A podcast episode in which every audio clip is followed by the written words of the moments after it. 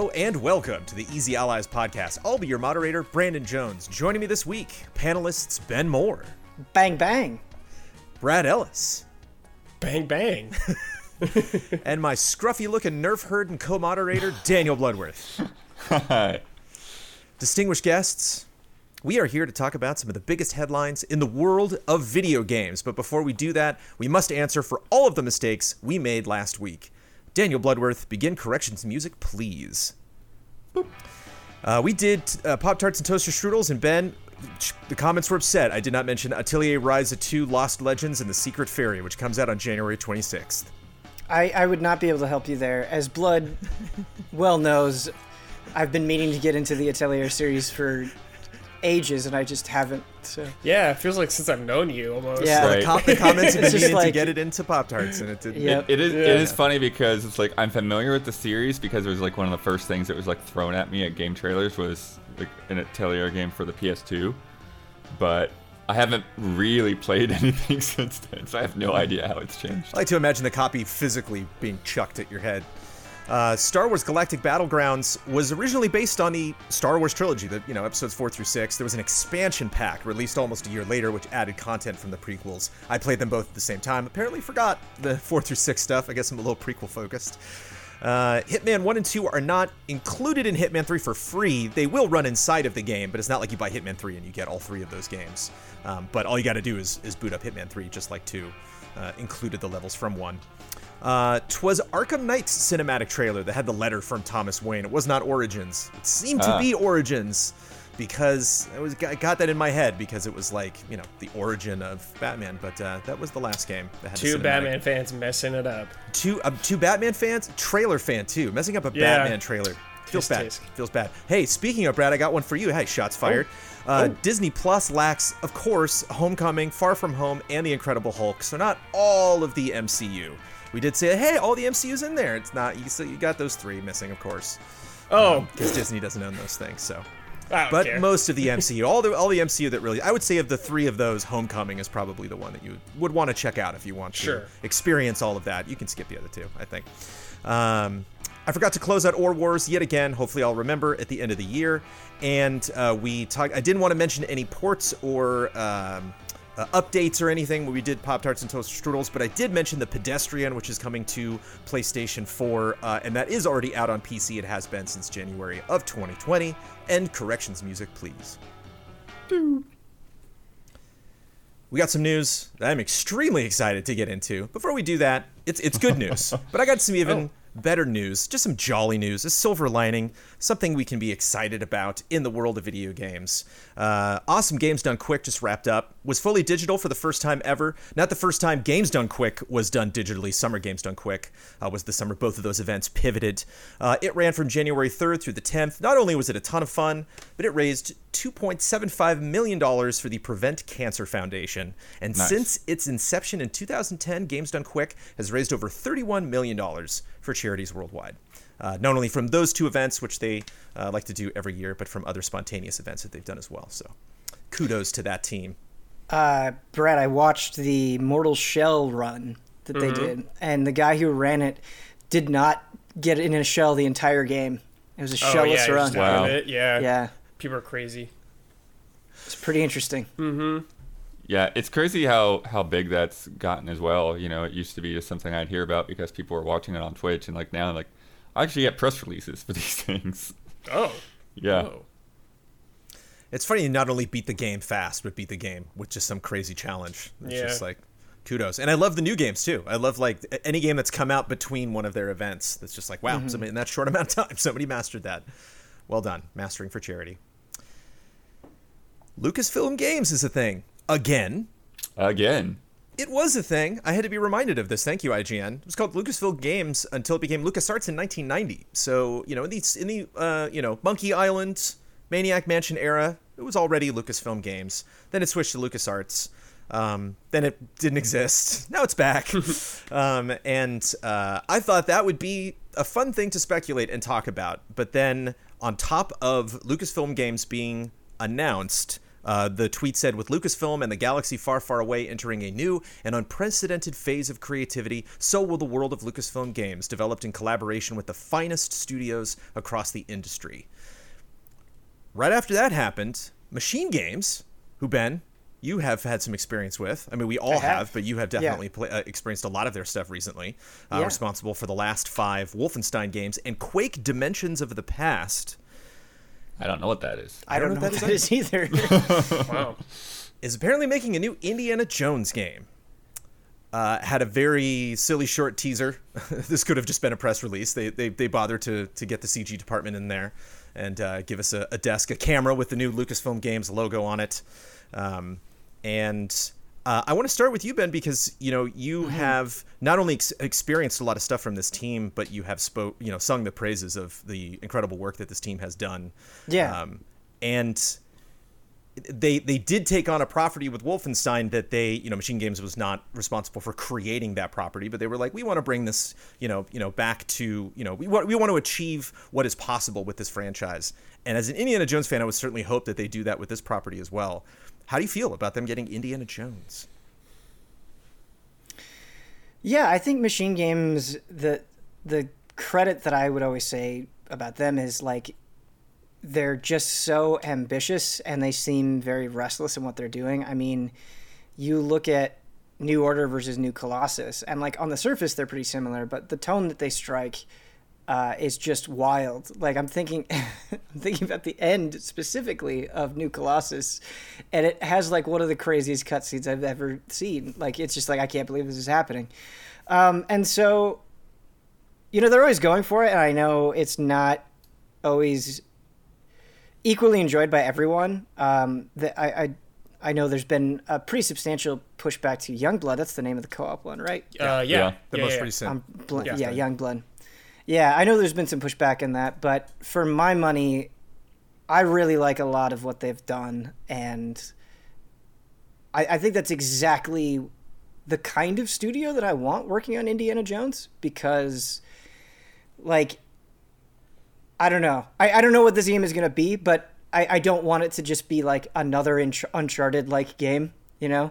Um, we we've just been so saturated with that. Not that I have anything against Uncharted or that style of games, but I just want something that feels different.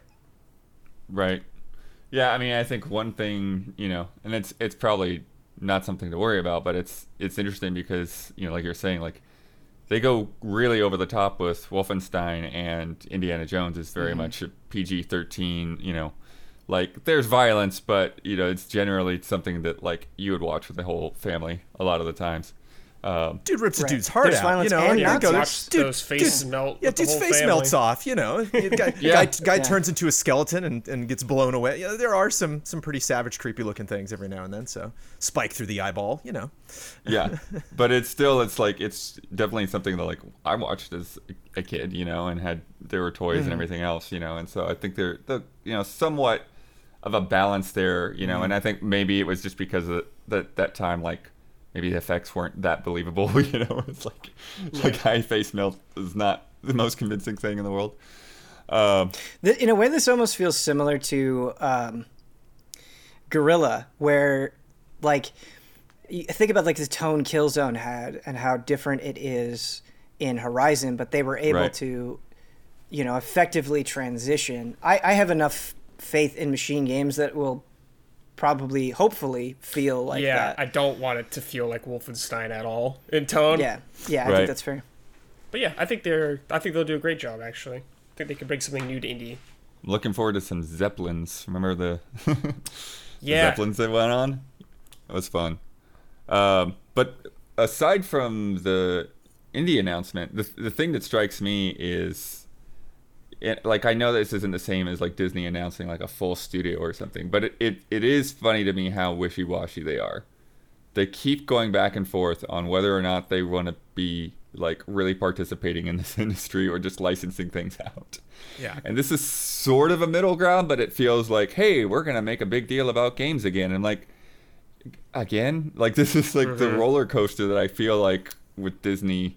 There's like, at one point, you know, they were like, we're gonna, you know, invest more in games, and they had they bought BlackRock Studios, had made uh, pure and split second, you know, and then like, you know, games really aren't for us, and then they, you know, shuttered the studio, and and then Infinity came out, and then Jones, you've got that, that Right. you know, sad story of uh, Infinity going away for no particular reason, and then even them buying LucasArts, right? Like they shut they shut down that studio that had been going since the 80s, and now it's like, oh, Lucasfilm Games, it's a thing that we're gonna do now, and and yeah, it's just maybe a few people with some oversight on this stuff, but it's it feels weird. it feels weird for the back and forth of, are you in? Are you out, Disney? What are you doing? Yep. Brandon, I'm not sure if you mentioned this, but the Indy game is being uh, executively produced by Todd Howard, which Oh boy. I, I he feel pitched like the idea apparently. I feel like th- in a way that kind of puts this weird cloud over it, where I, I just feel like he's been so memed. And uh, uh, you know, Yeah. people have. He's definitely taken like a brunt of the criticisms for things like Fallout 76. That I, I don't know. It's a weird thing to go into a new game with, but maybe this will turn it around. How could he be doing Starfield, Elder Scrolls 6, and this all at the same time? It's Todd Howard, baby. And yeah, executive producing something is always kind of the question mark of how how involved Yeah. are they going to be? Is Right. this Right, just right, right, something? right. Is he just a big fan? This is something kind of fun that he wanted to attach his name to. Um, I, th- I think Right. one of the other things that's that's odd blood is not just obviously you know Disney owns this property and get, like how much are they investing in games? What is Lucas Art slash Lucasfilm Games' history in games? What's Indy's history in games? Like Indy hasn't been around PC for a while. Like Well, what, there was there was an Indy game that was in development when Huh? LucasArts was shut down. Yeah. Uh, was it E3? Somebody shared a picture of E E3 2007, I think. Um, I think it was, it was mostly in the Far East. I remember he was on like a cable car in one thing. I think it was like coming to the Wii. And that didn't happen. No. Um, yeah. There was that N64 game that was pretty rare that I think Factor and the 5 might have. Cursed Machine or something. no, that Yeah. was the SNES one, I think. Well, the they SNES made that too. Yeah, the Fact SNES Find was the, that. the collection. It was kind of them. It felt bad for Indy because Super Star Wars, each of those you know movies was Separate. powerful enough to get their own game, and then they're just like, ah, we'll just slap all of you know the trilogy in, in, into one game. Indiana Jones and the Infernal Machine. Infernal Machine. There it Yeah. is. Um, They made Yeah. the 64 one too. Cool. Seemed like a tricky thing. Just seemed like a weird property that just was kind of like Superman. It just like was hard to hard hard, hard to bring him back. Uh, and so, from a gameplay standpoint, uh, I think it's fascinating. Machine games make sense to me because, like you were saying, Ben, the Wolfenstein games are extremely over the top. But you know, despite the gore, despite people in gold suits jumping all over the place, there also is a, a really strong emotional core to those games. Like I really got emotionally invested, and they really did a good job, you know, creating and defining very different characters, and you know, giving you opportunities to really get to know them and, and really get to see them in a space that made sense, and you know, see those characters grow throughout the story. And there's very interesting characters in these Indiana Jones films, and so whereas right away, you know, I was like, okay, well they do time periods really well. It's fun to see them kind of twist, Yeah. you know, what if the Nazis Mm-hmm. had won? But like, oh, okay, and obviously Nazis, like, but Right. um, specifically from a storytelling standpoint, that excited me. And then I thought, wait a minute, every game they've ever made is first person, and there's no way an Indy game is first person, right? It could ind- could it just I strictly be a really don't think so. Right. Yeah. Yeah, I hope it's not. I doubt it. The, the whip would be weird for sure. So, c- i- i- do you have confidence in that? And are there any other developers that you can think that pivoted from, you know, five, six first person games in a row to doing a third person game? Yeah, Guerrilla Games. Right. Yeah. Um, so, you know, I don't want to say something like that's not possible, but it's just that's an interesting move. Uh, interesting to invest in them and interesting for them to be like, yes, let's take that on uh, because that's something definitely that we can do in this gen. Yeah, and I think, you know, again, looking from the Lucasfilm perspective, like they're gonna want to see Indiana Jones in every screenshot as well. No. Which brings us to the big question that I have. Who's playing Indiana Jones? Oh, I'll definitely play it. Yeah. Troy no, Baker. I mean, No, Oh. no, AJ. Troy Baker. Oh, Get AJ I love that bet. I'll give it a shot. yeah. Sure. Oh, yeah. sign I'll definitely play it. Blood, got a coat? I'll play it. um, y- yeah. Uh, yeah, do we want do we want an? I mean, obviously, uh, I mean, I don't want Ford kind of you know getting off the couch. I'll do it, fine. You know, like He's this not is, gonna do it, dude. No, no way. It's gonna be like young Indiana Jones or something. um, yeah, is this is this a James Bond situation? Are we finally at a point where you know we would cast somebody that would hopefully be in this role for a franchise? Is this somebody who's going to play the Harrison Ford version of Indiana Jones, or would it be completely out of left field to like? I'm not talking like a crazy like goatee or something, but like you know another actor coming in being like, I'm not gonna do a Ford impression, man. I really want to come in and embody this role and and make it my own. Do you think that's Yeah, something think people would be willing to accept? Um, because yeah, I don't know other than young Indy, as Brad pointed out, which I forgot about. Um, yeah, I don't know if that many people have actually played him. Um, but that, like, you know, we saw that whole thing with Spider-Man, right? Where they're like, well, we the guy the guy that we had before doesn't work on PS5. It's not convincing anymore. Whatever, you know. Yeah. So we need another, you know, face actor. And so yeah, so that's that's a curious thing. Is like, is it going to be face and voice, or are they going to be separate? You know, how are they actually going to to cast somebody in that role this time around? I re- Yeah, I no no voice actor springs to mind, but I think one of the things, especially the last generation, has made clear. Like I, I just feel like the quality of voice acting has gone so much up, up so much, even just in a single generation. Um, we've had some truly just outstanding performances and people just showing incredible range that I don't know, like years ago, I maybe would have been more nervous at this prospect, but now it's like, yeah, I'm sure that they can find somebody that will nail it in however they choose to do so. That's that's a good amount of confidence. I I think I will love it because I'm I think I'm at a point where I would want something new and different to happen with Indiana Jones. Like I don't need necessarily more Indiana Jones. Like when I was a kid, I was reading like Choose Your Own Adventures. You know, I was playing Fate of Atlantis. Like like it seemed like there was a time that even though Ford was still playing the role, I was used to different versions of Indy. Indy was always like a character to me. It wasn't necessarily associated with an actor. Um, You know, d- despite how just insanely iconic you know he was in that role.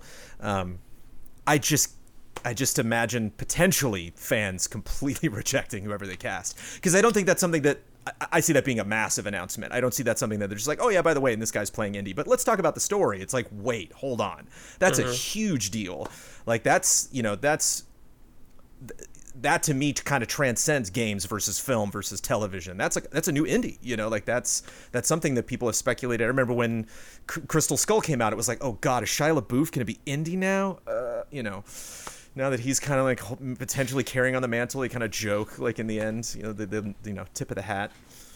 I mean, isn't isn't there an understanding though that you know Harrison Ford's age, and if they want to star a, a younger Indy, that like you're gonna need somebody new. Mm-hmm. Mm-hmm. I, I, I guess I like it's not like it's not like he's like easily available and maybe you know perfectly in line with their vision. It's like no, like it, it makes the most sense for us to get somebody new here Yep. based on what we're trying to make this game to be. So I just I. I it's hard for me to un- like maybe there will be backlash, but I think it's hard for me to understand that. Oh, there'll be backlash for a bit. Uh, there always is. Actually, But a fair point though, Brandon. Um, what are do you know anything about like what their plans are for Indy and the films? Because I wouldn't be surprised if they try to, you know, have the same person do both the films and the game. If they are going to do something new, some kind of reboot. I would be floored if they cast somebody in both a film and game, just because those egos, seems like those a egos are usually com- like living in two different fantasy lands. Like, Yeah. uh, five has been knocked around for a long time. Spielberg says he wants to do it. I don't think Lucas is very involved. in- You know, Harrison was like, all right, but it just kept, you know, especially with You gotta COVID. kill me this time. Especially with COVID, it's just like, no, no, no. Just like Star Wars. a lot of that stuff just keeps getting pushed off. Um, so, it, but it it's it, it goes in line to me with what Lucasfilm Games is doing, where it's like it's not just like oh let's give this a shot. It's like we want to make a bunch of these. Like whoever this is going to be, this is Indy now. Like like at least in games. Whereas like a fifth film wouldn't be like all right time to make another trilogy. It's just like all right let's see if we can wring one more you know uh, month of shooting out of Harrison before. Hopefully he won't break his ankle again. You know, um, but uh, I- I'm excited for it. I just, I, I think that's just a big weight to put on one actor's shoulders. you know, Right. to, to, to Yeah. have to like you know pick pick up this mantle. Uh, one of the questions I kind of have, and and I'm sure somebody's addressed this already, is, you know, I mean, Bethesda is owned by Microsoft now. Mm-hmm. You know, it's you know, like how he's like you have to wonder like how do these deals, like, how do they get to know like what's the the NDA like? Hey, we've uh, we've got this other thing going on right now uh, with Disney and. Blood, you've cracked the code. Phil Yeah. Spencer is going to be the new Indy. He's gonna come out on Holy stage. He's gonna put on the hat. the hat like raises. It's up. me.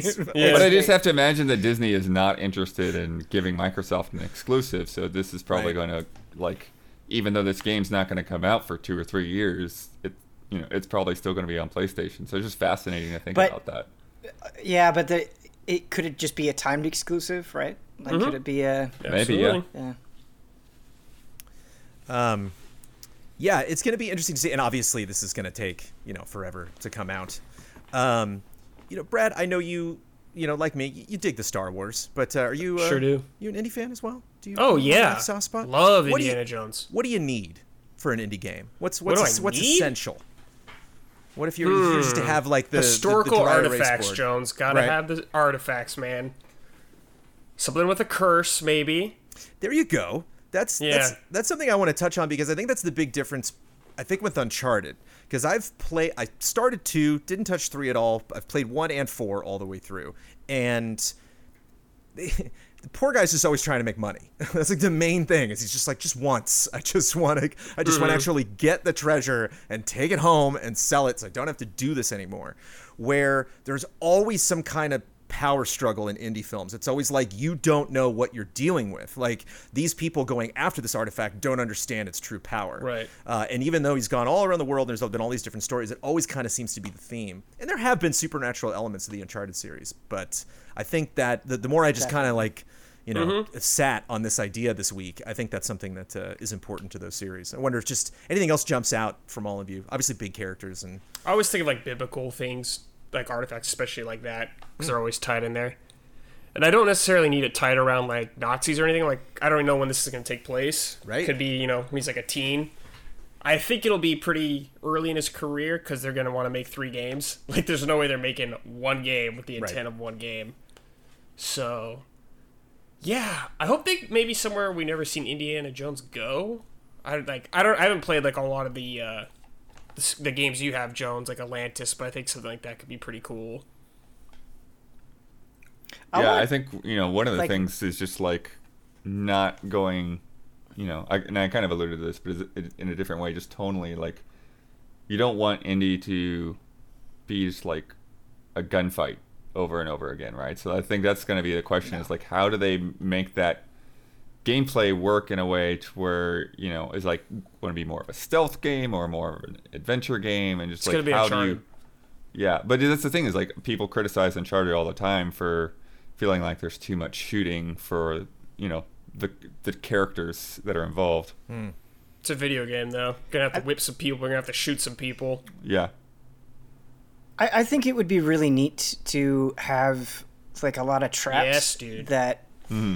Great point. that like you you kind of have to develop a skill to like just as a player i mean your own player skill to see identify the traps and then maybe you have to like get creative and like use environments or use objects in the environments to trigger the traps or you could even have it be like interconnected where it's like oh, okay there's this trap in this one location i don't know how to get through it i'll go to this other location like you know get an artifact or whatever and i'll also get something in that place that helps me get Holy through shit. this other thing sort of like Dude, a yeah, you're just metroidvania think of like a style Zelda dungeon or something, dude. That gets me Yeah. hyped. that's the thing though. Like this is the sort of stuff that inspired Zelda Dungeons. Like it, you've got to have crazy mm. traps in in these places. Yeah, man. I like how in the Arkham games he takes damage as the game goes on, like his suit gets His weathered suit, and starts to rip apart. And I like the the Temple of Doom sleeve ripped off. If like you know you go to a Halloween party and he doesn't have the sleeve, you're like nice, like that's a reference. It's very specifically Temple of Doom, Indy. Um, so it'd be fun if like he you know you can see the stains and the the, Sure, the, the, yeah. the It's a good dirt and idea. the wear and scars and stuff like that. Um, obviously the hat mechanics would be fun to just there's like a thing. Where it's Quick just like, oh damn, where'd my hat hat." go? You know, like in, in Red Dead, you can see it. You know, like for a specific deal. We're like, okay, got to put that back on, or you know some kind of magic, like the Thor's hammer just whoosh, like comes back to you at any time.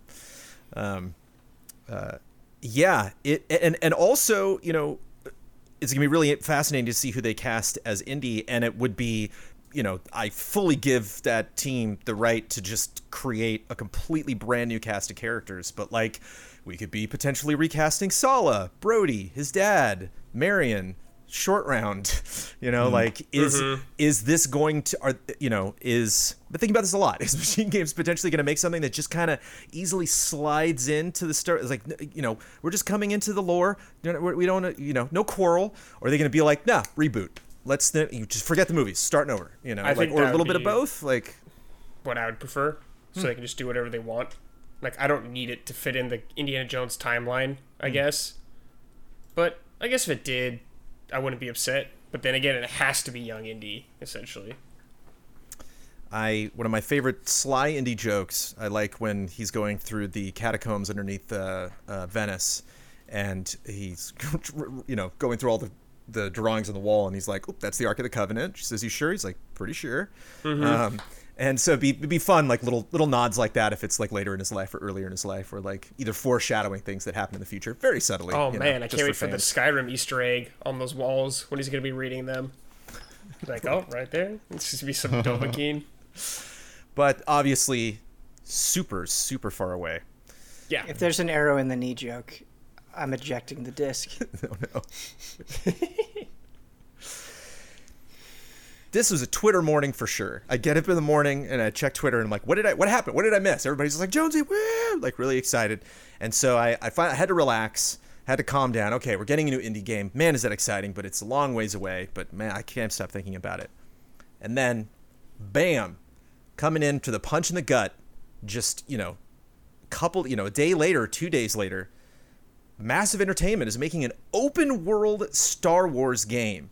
You say the words open world Star Wars game to me, Salivating. and things happen emotionally. Um, but I understand if people see those words, especially with Ubisoft on the front of that, they're like, well, crap. So let's get that out of the way. Is anybody a little upset that Ubisoft is bringing Uh, their is this special the Division people? The Yes. Division people, yeah. Correct. I Division haven't one and played those games, so I don't really know. Yeah, I haven't put a lot of time into it. I've, I've dabbled, but um, but yeah. So that's actually the thing that I have the most question on is like, is there going to be a multiplayer component to this, or are they mm-hmm. going to be sticking to single player? Because that will make a huge difference mm-hmm. in how they design this. Because I could see, you know, I could see something along the lines of Immortals being really cool with Star Wars. But when you talk about Sure. the division, when you're more focused on gunplay and loot and stats and stuff, it's like, okay, I don't I don't know for sure what this game is going to look like. It's probably not going to look a lot like the division. Yeah, I was thinking more like Assassin in the line of Assassin's Creed kind of open world. I, it's just hard when you say open world and Star Wars because the, then the question is, well, how open is Yeah. it, right? Like, are we going to be, yeah, like, like, is- are we just going to be exploring one planet? Are there going to be multiple planets? Are we going to be able to travel between them? Are we just going to be a Jedi? Or are we going to be, you know, is there a variety of classes? And um, you mentioned being nervous, Brandon, and, and Is this a Knights of the Old Republic type of game? Because I could see them That would be really cool. something along those lines. Uh, yeah. So the, I think there are just so many questions. I like that it's not just limited to EA anymore; that it's opened up. Um, I think just because I enjoyed Star Wars Squadrons so much, and I enjoyed Jedi Fallen Order so so much that I'm feeling pretty optimistic hmm. about Star Wars games in the future. Hmm. Uh, but at the same time, I think you know we just we know so little that it's it's hard for me to wrap my head around like strong opinions either way. Mm-hmm. Yeah, but I'm like on the fence because one hand it's like, well, Fallen Order was so successful. This deal, I mean, they're both deals. We're celebrating deals this week. These aren't games. These are literally, and I think I, I'm, I'm seeing some headlines out there. Like a lot of people are like, hey, a new game, you know, is you know, uh, you know, Massive Games is working on an indie game, and other people the headlines like Massive Games got the license. That's it. you know, like this game might not even happen. Neither one of these games might not, you know, see Well- the, you know, see the light of day. I actually, it sounds like Massive has been working on this for a little bit longer. the way that they word it. You know, they, Oh. they talk about being quietly behind the scenes. So I, yeah, I'm curious how long this has been in development. Well, Whereas not- Indy just yeah. feels like this is just dried. You know. Is it so far along in development? Do you think, Blood, that they know if you're a Jedi or not? Because I think that's probably one of the main questions. Because that, I mean, those are vastly different games. Like if I have a blaster or a lightsaber, Right. that's a that's a different game. Yep.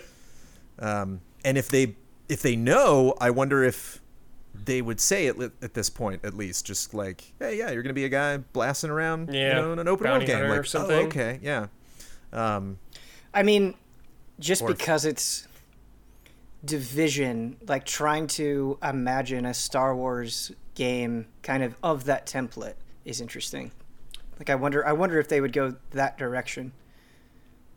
which is Yeah. yeah, Sort of like is why I a, think I'm thinking, yeah, I'm thinking guns. I'm thinking bases. I'm thinking, you know, tactically overtaking the map, um, which makes me wonder, you know, if you are a, you know, a rebel or something that would be fun, just kind of stranded. I, I challenge any developer to make a Star Wars game on one planet. You know, like I know that would feel odd for fans to be like, wait, this is Star Wars. Why aren't we exploring? But like, uh, you know. I- I would I would enjoy that. Like I wouldn't necessarily see Just you know, gotta have a an lot of issue with variety that. to it, Um, sure, yeah, you which they have can to do. They can make up anything. um, but Division Two, I think of you know all of the service games. I think is my favorite model that I've played. Again, it wasn't enough you know to keep me going throughout all of the you know added content that they've put in it. But uh, I thought it was a very believable world in the way it was structured. Uh, I definitely got invested um, in.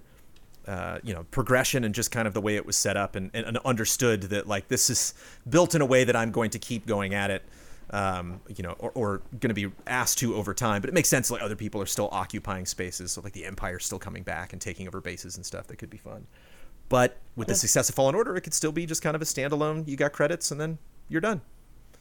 Yeah, I, I looked up the uh, the EA deal. Uh, it was supposed to be a ten year deal. It started in 2013, so that could indicate that like this game isn't even showing up till 2023 uh, until we get it in our hands.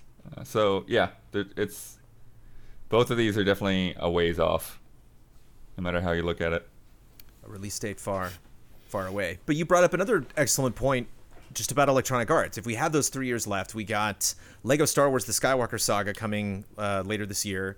Uh, the inevitable Fallen Order sequel, at least one of those, um, in the time that they have. Maybe they'll extend, you know, just a deal for those hell games. yeah.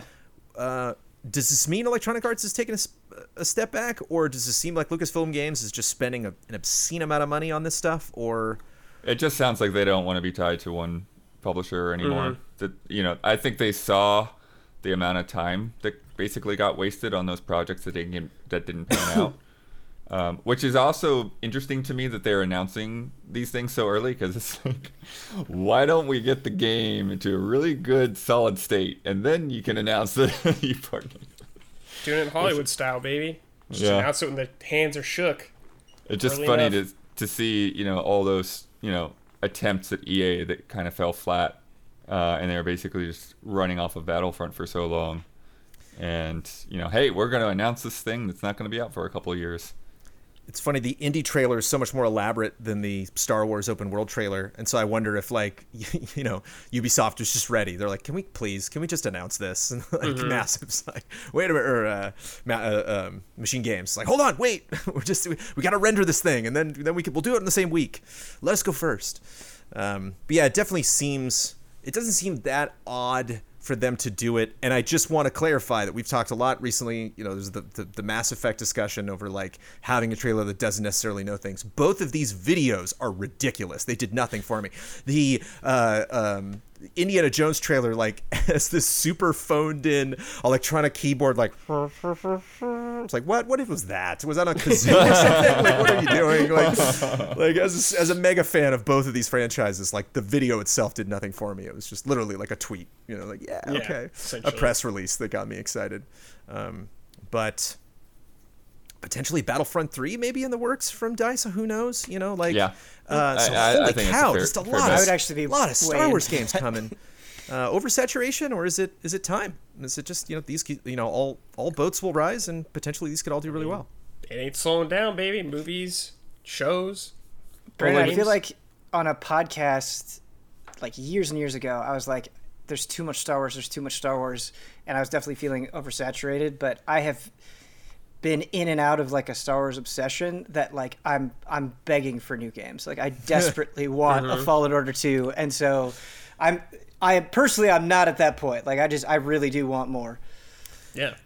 Well, that I mean, yeah, the Ben when they announced Fallen Order and they're like, and it takes place between episodes three and four. It's like, not again, please. I'm so tired Yeah, Yeah. of the right. pre-four Yeah, yeah, nonsense. And then I get into Fallen Order, I'm like, this is excellent. Okay, never mind. Sorry. Well, some my bad. Something we haven't talked about is they just launched the High Republic initiative, and Mm-hmm. it seems like there's so much that you can do in that time period. Like you, you might have a little bit more freedom, so maybe they'll take advantage of Yeah, that for space. Which is the only thing. Uh, and before we move away from Star Wars uh, and just Lucas in general, uh, a lot of people in Love and Respect this week. I will not be getting into those comments in Love and Respect, but a lot of people are like, "Ooh, ooh."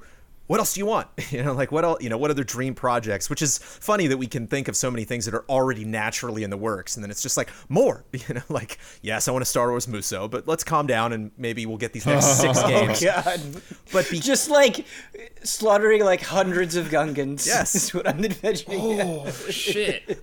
I'm in. I think the that, dude. Gungans, I think Gungans are out. I don't think Gungans, Gungans don't exist anymore in the universe, sadly.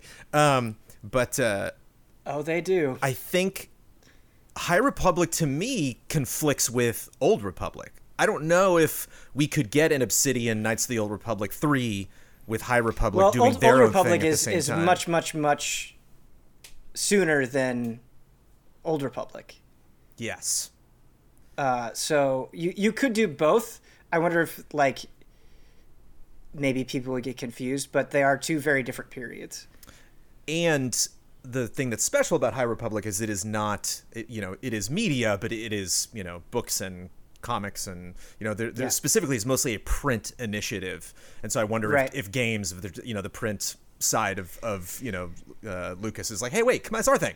like, let us do this, please. Let us at least launch this thing. And then you can steal it from us and make something that'll be way more successful and sell way more and way more well known. Well, I mean, it's just getting together a book or a comic book just seems like a much quicker process than developing a AAA game. Uh, but we'll have to see. You know, I think it probably also depends on on how those books and comics are received. um, yeah, and potentially like people being like, yeah, those are the those are the characters. All the Clone Wars fans are getting their Ahsoka show. They're like, that's my girl. Brad, Dash Rendar open world game. Would you play it? Why are you even asking me that? You know the answer. Nice. of course I would. I would hope Shadows of the Empire still still holding. What was the bad guy's name in that? Dude, I was, I yeah. Wasn't it Rip Reptor Rep something? Hmm. it's No, an it or. was, he's like a he's like a black sun. Seavor, what is dude. it? Hmm. X? Hmm. Yeah. Anybody? Hmm? I, it's like it's like isn't it like Zan something? I don't know. Zanzibar. I, I feel like Brandon knows it. I do know it. We're just struggling. Say it. Prince Xizor. Ah, X- Xizor. Xizor. Z O R Xizor. That wasn't that far off. Eh, No, it was not. It was it was an or. It was an or name. Um, I was watching a sort of like a an interview with one of the guys that worked on Shadows of the Empire, and he was talking about how they had to put shoulder pads on Dash because, like, in that era of like early 3D modeling, like the, the if you didn't cover up the shoulders, looked you just like it just looked terrible, and so they Right. just had to do that. Yeah, wow. it's pretty great stuff. Oh, I'm always down for a Shadows of the Empire playthrough. That game is uh, fantastic. And a lot of people didn't only get didn't get past the second level, but uh, I played a bunch of that game, loved it. Um, but yeah, anything. uh, I mean, I, I I wouldn't mind a Telltale Indiana Jones game if we're just talking literally about puzzles Sure. and traps and, and story yeah. and, and stuff like that. Um, it'd be inter- again, it'd be interesting whoever they cast in this, you know, to to bounce around to different mediums. Um, anything else? Before we Point and on? click Jar Jar game. Okay. Okay. Post prequels. The aftermath. Jar Jar the Street Entertainer. I mean, I don't know, man. I like the only thing worse than listening to Jar Jar talk is trying to read Jar Jar talk. That's why it'd be so good, dude. This would be terrible. Dibs the review if it comes out. Square Enix trademarked some stuff a while ago or a month ago, but we just found out about it now. On December 17th, they trademarked Ever Crisis and The First Soldier, And on December 22nd, they trademarked the Shinra Electric Power Company logo. Mm-hmm. And just like talking about Star Wars games and Indiana Jones games that aren't going to come out for two or three more years, let's talk about what the hell is going on here and whether it's going to mean anything potentially or not. And this came up, and I was like, wait, Brad's on the podcast this week, isn't he? Yes, he is. All right. It's a headline, baby. Uh, let's get into it. I mean, I think of, of all of these, the most exciting one potentially is whatever the heck Ever Crisis is. Brad? I disagree. Oh, I'll tell you why. I also theories, disagree. numerous theories right here, Jones. Okay, some theories, so Brad. back in the day, a phone game that only came out in, J- or never came out here in Japan called Before Crisis Mm-hmm. was about the Turks as a prequel to Final Fantasy VII. Now, Crisis has been used in several things throughout the Final Fantasy collection of games. You had Crisis Core and stuff like that. And since that Shinra uh, Electric uh, Power Company logo, it's like the older logo with no like English on it. Right. So it could be a reference to the like the older stuff. So I'm thinking this maybe it could be like a spin-off game about the Turks, possibly. Could have something to do with Zack. Or it could be the um like the next edition of Final Fantasy VII Remake or something. The PC port or something like that. But First Soldier Jones, that has a lot of meaning behind it. And if you played Final Fantasy VII, you know who that is referring to. And what the next part of Final Fantasy VII Remake is going to be a lot about. Uh, minor spoiler, I guess, so be careful. It's going to be a lot about Sephiroth. Part two of Final Fantasy VII will be a lot about Sephiroth. So that could be the title of the next game. That's what I think it's going to be. Sephiroth. He's that Smash Brothers guy, right? That's right. Yeah, Nice. that was his first debut. The, I know the, you're joking, but it still hurts. the pink ball, right? The pink ball with the wig, right? And that's Sephiroth. Yeah, dude. Um, would you be bummed if it if literally all of this was just a remake part two thing? And it's like, well, no, they were just kind of, you No, know, I'm cool with it. or maybe it's like some offshoot, or do were like, would your preferred thing, if you had like a pie in the sky dream, would be that, you know, whatever Ever Crisis is, whatever First Soldier is, and obviously part two, those are three separate entities, so you're getting three different media projects, whether they're games or whatever. I mean, if it's Ever Crisis, um, ideally, I think it'd be something with Zack If like, I don't know if they're gonna do Crisis Core stuff or not, or just completely something new, because they can kind of do that now. So I would want it to be something with Zack Like Jones, I'm expecting a mobile game, so like, right. I'm totally my expectations. I kind of half feel like that's what the Shinra thing might be referring to. Like there might be some weird, some kind of strange little app that ties into Shinra and like I don't know, just like feeling like something like a hacking mini game type Yeah. of a thing. You know, where you're just like, like- connecting lines. Yeah, it's like Jones. I'm a Kingdom Hearts fan, man. It's like that series has been all over the place, everywhere. Although Been it's wacky, a lot of dumb stuff. SimCity Okay. with Midgar might be kind of cool actually. Yeah, that could yeah, that could be kind of cool too. Bloodworth, yeah. Well, uh, you know, I'm I am much more versed in Final Fantasy VII than I am in Final Fantasy 15, and Final Fantasy 15 got a lot of weird stuff. We got a movie that I hear is not great. Yep. We got Kingsglaive. a fishing game. We got Dude, you should watch a Kingsglaive Jones. Prompto VR thing. Like, We do you an think anime We well. got an anime. Yeah. Do you think that kind of burnt, you know, Square? I mean, we've already got it. You know, like Well, kind a, of, a feature film based off the Final Fantasy VII like, universe, or is it like Final round Fantasy two? Seven is so much bigger than Final Fantasy 15 as a brand alone. Oh yeah. I think they can do that kind of stuff, and they've already gone. There's already been an anime of Final Fantasy VII. There's a movie and all that stuff. So, Jones, I think the sky's the limit on this series. They they can do whatever the hell they want, essentially. I love that movie. Um, ben, what are your dreams? Uh, my have dream is. here? Is Metal Gear Rising, but with Sephiroth. That's my dream. Dude, Soldier Days, yeah. All out, dude. Oh, just be ridiculously OP too. Yes, yes, absolutely. You're ridiculously One OP. hit every single enemy in the game. That's yes. it. Uh, Yeah, I mean, I don't necessarily think about another genre, but I it, it does make me wonder if you know what we're thinking of as uh, part two may not necessarily pick up where we think it will. You know, like mm-hmm. that, like First Soldier could be like you just have this whole game that's Sephiroth's story, you know, and then a, th- you know a third game or another game comes along and kind of wraps the two together somehow. Yeah, they like explore Sephiroth's past in the first game, like a lot of that stuff. So that makes that's what makes me think it'll be the second part. But hey, Yeah. like you know, several spin-off game. I'm, I'm in, baby. But I don't even think necessarily a spin-off. I just think it's just not necessarily a linear storytelling, you know. Hmm. Yeah. Okay. I think it'd be cool if they did DLC for seven in between. A little Zack thing. Yeah, different like Like chapters with different Even if it's just like three yeah. hours or something. Just something cool. Yeah. Yeah, it's interesting how they just sort of like pulled the plug on all the 15 DLC after they had done so much of it. Didn't like, yeah, I don't think it paid we're- off we're financially, this." Yeah. probably. And Tab- Tabata leaving, I don't know if that had a big effect on it too. But it is very curious how, you know, like we're saying, like the the marketing, the spread of stuff is much more focused on Seven remake Mm-hmm. than 15, which was just like scattershot all over the place. Well, and, 15 and was now just a six, 16. And s- Yeah. 16. Shaping up nicely, it seems like. But was- yeah, it was- 7 seems in a better place than 15 was.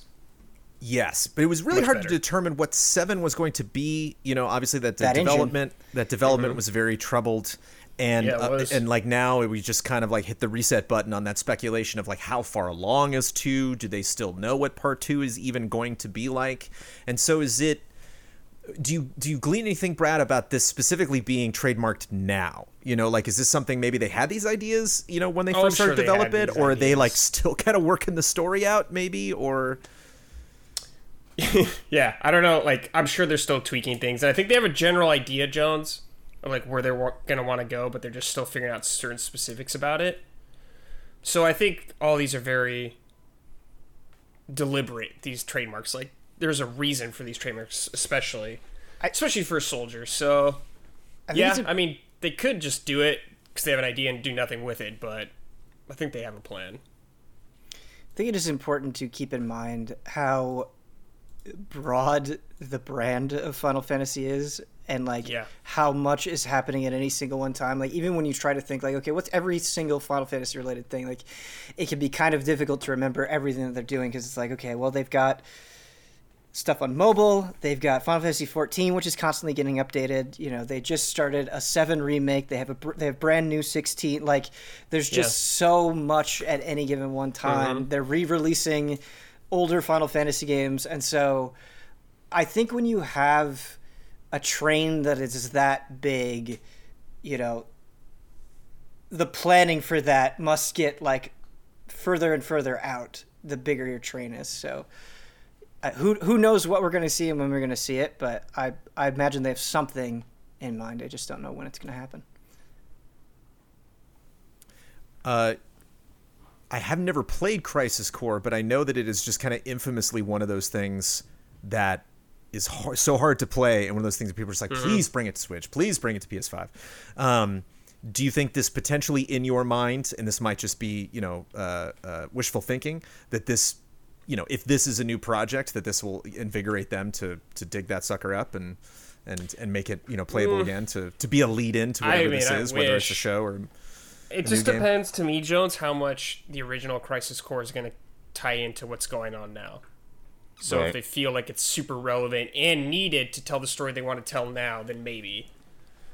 But I don't know, Jones. Like, I don't know why they never put that on anything. I'm sure some licensing something. It is it is that's what it is. Yeah, Okay. it's licensing. Just like shit. Like, why can't you get your license right for your own game, dude? What's happening? Like you like can't music? even you can't even get it digitally. Like, yeah, it's just, you can only it's just get the, not the available. U- what was it called UMDs or something. yeah, UMDs. That's right. Yeah. That's all you can do it. Yeah. did Final Fantasy VII Remake make that much money that they can fix all of these issues, straighten everything, right, know. Oh. the, right their wrongs? Or is the easiest way to do it is just to make make another game, you know, maybe like retcon it or There's a lot we could kinda- go into, Jones, but this is like really crazy, big brain. You gotta like be nuts to really dive into this shit. That's like that's our spoiler mode podcast we did. Yep. Yeah. So if you want more, Which of that is kind of very entertaining. If you Yes, wanna check, check that that out. out. Wait, Maximilian, hold dude. Yeah, let me get Max on the phone here just really quick. ask I'll, put him him. on, I'll put him on speakerphone. And now, a word from our sponsors. You know that credit card, the one you're afraid to look at to see what the balance is. If you've been avoiding your debt, it's time to confront it. A lot of financial, a lot of financial help this week in the Easy Allies podcast from our two sponsors. Upstart can help you face it and finally pay it off. Last year showed us that you never know what life is going to throw at you, and if you used credit cards to pay for unexpected expenses, it can be overwhelming to manage that debt. Take control with Upstart so you know exactly what to expect. If you have multiple credit cards, you know that tracking multiple balances, due dates, and website logins can be stressful. Upstart makes things simple with one monthly one monthly payment in one place. Upstart is the fast and easy way to get a personal loan to pay off your debt all online. Whether it's paying off credit cards, consolidating high interest debt, or funding personal expenses, over half a million people have used Upstart to get a simple, fixed monthly payment. Upstart finds smaller rates with trusted partners, smarter rates with trusted partners because they assess more than just your credit score. With a five minute online rate check, you can see your rate upfront for loans from 1,000 to $50,000. You can get approved the same day and can receive funds as fast as one business day. If debt taking, if debt is taking over your life, it's time to get a fresh start with Upstart. Two services we are talking about today, I have not actually utilized, but I have tested them, and I'm happy to say that the number one thing I can recommend about both of these is speed, baby. Uh, this and our next sponsor, uh, when they say that it's fast, it is definitely fast to get this info. So shout out to Upstart uh, for not taking too much time to at least just find out how much you can save. Find out how Upstart can lower your monthly payments today when you go to upstart.com slash Easy Allies. That's upstart.com slash easy allies. Don't forget to use our URL to let them know we sent you. Loan amounts will be determined based on your credit, income, and certain other information provided in your loan application. Go to upstart.com slash easy allies. And if you can get help from Upstart, that's a good feeling. Speaking of money, we're all looking for ways to save money, right? Especially now. So let me ask you this. How'd you like to keep an extra $961 a year in your pocket? That's how much Gabi customers save per year on average on car and home insurance. That's why you would shop for insurance use Gabi. This time of the year, we go shopping for insurance. Well, Gabi takes the pain out of shopping for insurance by giving you an apples to apples comparison of your current coverage with 40 of the top insurance providers like Progressive, Nationwide, and Travelers. You just link your current insurance account, and in just minutes, you'll be able to see your quotes for the exact same coverage you currently have. That's what I did. That's what Ian Hinck did. Uh, he saw that he could save a couple hundred dollars. I saw that my current insurance was okay, and that felt good because I just moved. And uh, my wife and I looked at literally all of our finances, and so it was it was very helpful to just check out Gabi and for Gabi to be like, "You're doing well." It's like, ah, great, feels good, feels good. like I mentioned earlier, Gabi customers save $961 per year on average. I bet that'd be nice to have in your pocket every year. And like I said, super quick to do it. Uh, I timed it. I literally started the stopwatch on my phone. It only took five minutes. If they can't find you savings, They'll let you know so you can relax knowing you have the best rate out there. And they'll never sell your info, so no annoying spam or robocalls. You're probably overpaying on car and home insurance. See how much Gabi can save you. It's totally free to check. There's no obligation. Go to Gabi.com slash allies. That's G-A-B-I dot com slash allies. Gabi.com slash allies. And if you are a patron of Easy Allies, thank you. Talk about making money. Thank you, patrons. Thank you for helping us out. With CES, right? How many CESs are there, Blood? There seems like there's always like a CES that's coming or going or something. Jim Ryan. No, CES used to be twice a year way back in the day, but it's Okay. only uh, in January now, which is one of the reasons it's always been like a show that I've never particularly enjoyed. Because it's like, all right, we're back from vacation, and crap, we got to fly to Vegas right now. Right. So it's just like you just like you you don't really get to even get your headspace, you know. Uh, and then the, just the fact that it's just it, it, it used to be that before E3, that's where video games were shown, and because of that history, even though E3 kind of broke off, um, there were still some video game things there, but not most of it. So when you go try to cover it, and you've got cameramen following you around, you're just like walking this giant convention center, and like, where are the video games? I don't need to see car stereo. Right. And, and that's what's funny doing research for this because you type in Sony TGS, Sony E3, you know, Sony, like you specifically get what announcement they had, what presentation they did, you know, what uh, trailers you want to go watch. You type in Sony CES and it's like, hey, televisions. And you're like, no, wait, no, I want the, I want the games. Uh, Jim Ryan, the head of Sony Interactive Entertainment, came out. Uh, when I say came out, meaning in front of a green screen, and made a three-minute speech. And what's so funny about this speech is he goes on and on. You know, the biggest launch of all time. You know, biggest launch of the PlayStation console. We've heard all this before. And then he's like, "Hey," and then here's a montage. And, huh, PlayStation Five. You know, Aloy shooting a boat, and all. Okay, there's all this cool stuff. And at the end, here's some release dates. Now, wait a minute. Freeze Right. that screen. Enhance. The screen flashed by so fast, and this is literally all people are talking about uh, from his actual speech. We got some release dates um, for some stuff in this year. We just talked, did Pop Tarts and Toaster Strudels for Q1. Well, now Kena Bridge of Spirits, uh, we know is happening in Kena, Q. Kena, apparently. sorry, Bridge of Spirits. Uh, in March of this year of 2021, it was announced on June 11th uh, when they did their big "Here's what's happening with PlayStation 5," and then on September 11th it was delayed to Q1 of this year. Uh, we know it is happening in March. Got to be getting a state of play or something if that is happening. in Two months. Does that seem reasonable, Blood? Does that seem quick? Yeah. Yeah. Yeah, I think I think that's fine. Uh, we we've seen enough of this game to get a, a taste of it to have an idea of what it's like, um, and I think that it's not like it's not one of these games where you like you need to deep dive into like all of these weapons and modes and things like that. You know, it's it's a story kind of adventure kind of game. So yeah, I think as long as we get like another good look at it around the end of February, beginning of March, I think we'll be good. Ben, you you excited for any games in March? Is March any anything on your list? How about the How about the end of March? Yeah. Is there Why don't you pull his toenail out, Brandon? Gosh. I yeah, I have uh, tunnel vision for one game right now. Monster Hunter. I'll be- Yeah, is it on PlayStation 5? We all know it, baby. Um, what about Been the a lot of Slack gents? messages. Brad and Ben, what, do you, what did you what did you think of this game? Is this something that um, is this something that you were sold on just from that one announcement, or is there any more information that you would want from this game before uh, no, I'm we sold. get it? Dude. Look jolly, man. I'm in. Yeah, yeah. I'm not. I'm not like ten out of ten. Oh my god, I can't wait. Blood, where are the codes? But I think it absolutely looks delightful. Like I'm sure it'll be a, a good time. Is that the chart? Ten out of ten. Is ten out of ten above Blood? Where's the codes, or is that is Blood? Uh, the, the blood where are the codes is like the 10 out of 10 there's multiple blood where are the codes Got it. multiple Yeah. times Okay. a week Got it. kind of thing Yeah. And it's ten out of ten. Blood, where are Bl- Bw- Bwadab? Anyway, Bwaddock? Bwaddock. Uh, Solar Ash is coming in June of 2021. Um, Yeah. it remains to be seen if E3 is also happening in June of 2021. Probably Right. not. Um, Yeah, I, I hope not. At at least I hope if they do an E3 that they actually like have planned out something digitally so they have a presence. But I hope they don't try to. It's it's not a good idea.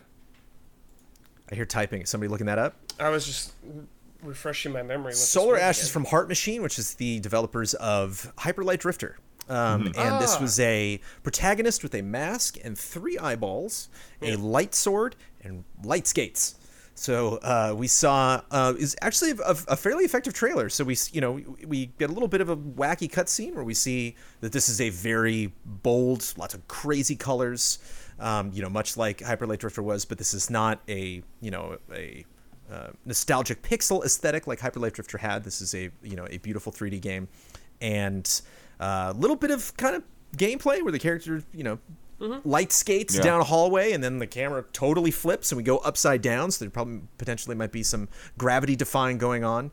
Uh, Yeah, see- it, it's oddly like feels very much like Hyper Light Drifter and nothing like Hyper Light Drifter at the same right time. Yeah. sure It's got the same mood, I think. But it's Yeah. yeah, not mysterious that it's the same team, um, Yeah. and seems kind of like a fun evolution. Like they were like, okay, we did this, you know, we, we created this game that, you know, the the weapon even seems kind of similar. That like I imagine there's just a lot of quick moving and slashing, uh, and just a a the, the type of world that you know uh, a lot of visual storytelling. And then a big crazy snake goes by, and the protagonist drops down onto a snake, and then they said 2021. But now we have a date that was also announced on June 11th, uh, and just a year after that uh, was announced. Apparently, we're getting it. So nice um, nice to put on the calendar in case anybody was expecting that. Little Devil Inside is coming in July of 2021. Yeah, I'm trying to remember, but I remember this being cool, but I'm trying to remember exactly what it's. It is cool. crazy trailer. I'm going to spend this weekend watching a lot of trailers because we're getting ready for our Yeah. awards discussion, uh, and I'm narrowing down what I think are the best trailers from last year. Oh yeah, this game looked cool, dude. This is a weird trailer. Kind of- tough. Something that you could really get the aesthetic of the game, but really hard to determine like what am- exactly am I going to be doing in this game. Um, for those listeners and watchers that were not shown B-roll of the sucker that want a refresher, there is a monster hunter. Not to use those words, Ben. I apologize for spitting that out. Uh, this, Right, is, right, this is a dude that is hunting monsters, potentially for some like rich old guy that like lives in a mansion. We see the guy like shopping at one point. He just like is walking to the market and he just sees a little girl in the street. Hello, and then he's like in the bath. We see him on the toilet. There's a poop joke in the trailer. Um, and then while all of this is happening, he has somebody that apparently is in his employ that is going out and you know getting all of these prizes and hunting. You know, being chased by you know uh, tribal warriors and uh, going up against all these you know uh, scary things. Which that is the part of the, the the game that makes sense. But the going back to this rich old guy, how how does that factor in? And specifically, what uh, what is the gameplay? Is it more of an adventure game type of thing, or are we leveling this dude up, or the puzzles? Hard to tell. But now that you remember it, uh, is this split? Is this on your list? Is this something? Yeah, I think it's be- interesting. I I definitely want to know more of like what it's all about. You know, I almost got a sense of like, you know, when they say little devil inside, it's like almost as if like is this stuff like all going on inside of this guy's body or something? You know, just like mm-hmm. like how crazy is this concept? So, you know, like if he brushes his teeth, will there be some kind of tidal wave washing over? You know. I feel like this is the kind of game Double Fine would make, which Yeah. I say is a compliment. Hmm, sure, yeah.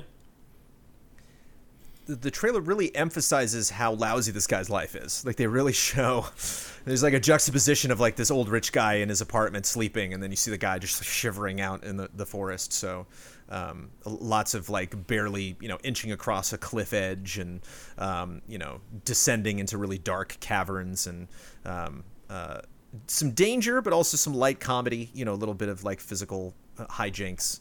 Um, so it's just going to be interesting to see. You know, we again we got a ways. It's not going to be until the middle of the summer. So, um, but something where you know I'm I'm be very curious to see kind of a gameplay deep dive into how complex this is. You know, is the the humor really going to come across in the gameplay, or is that mostly just in this trailer?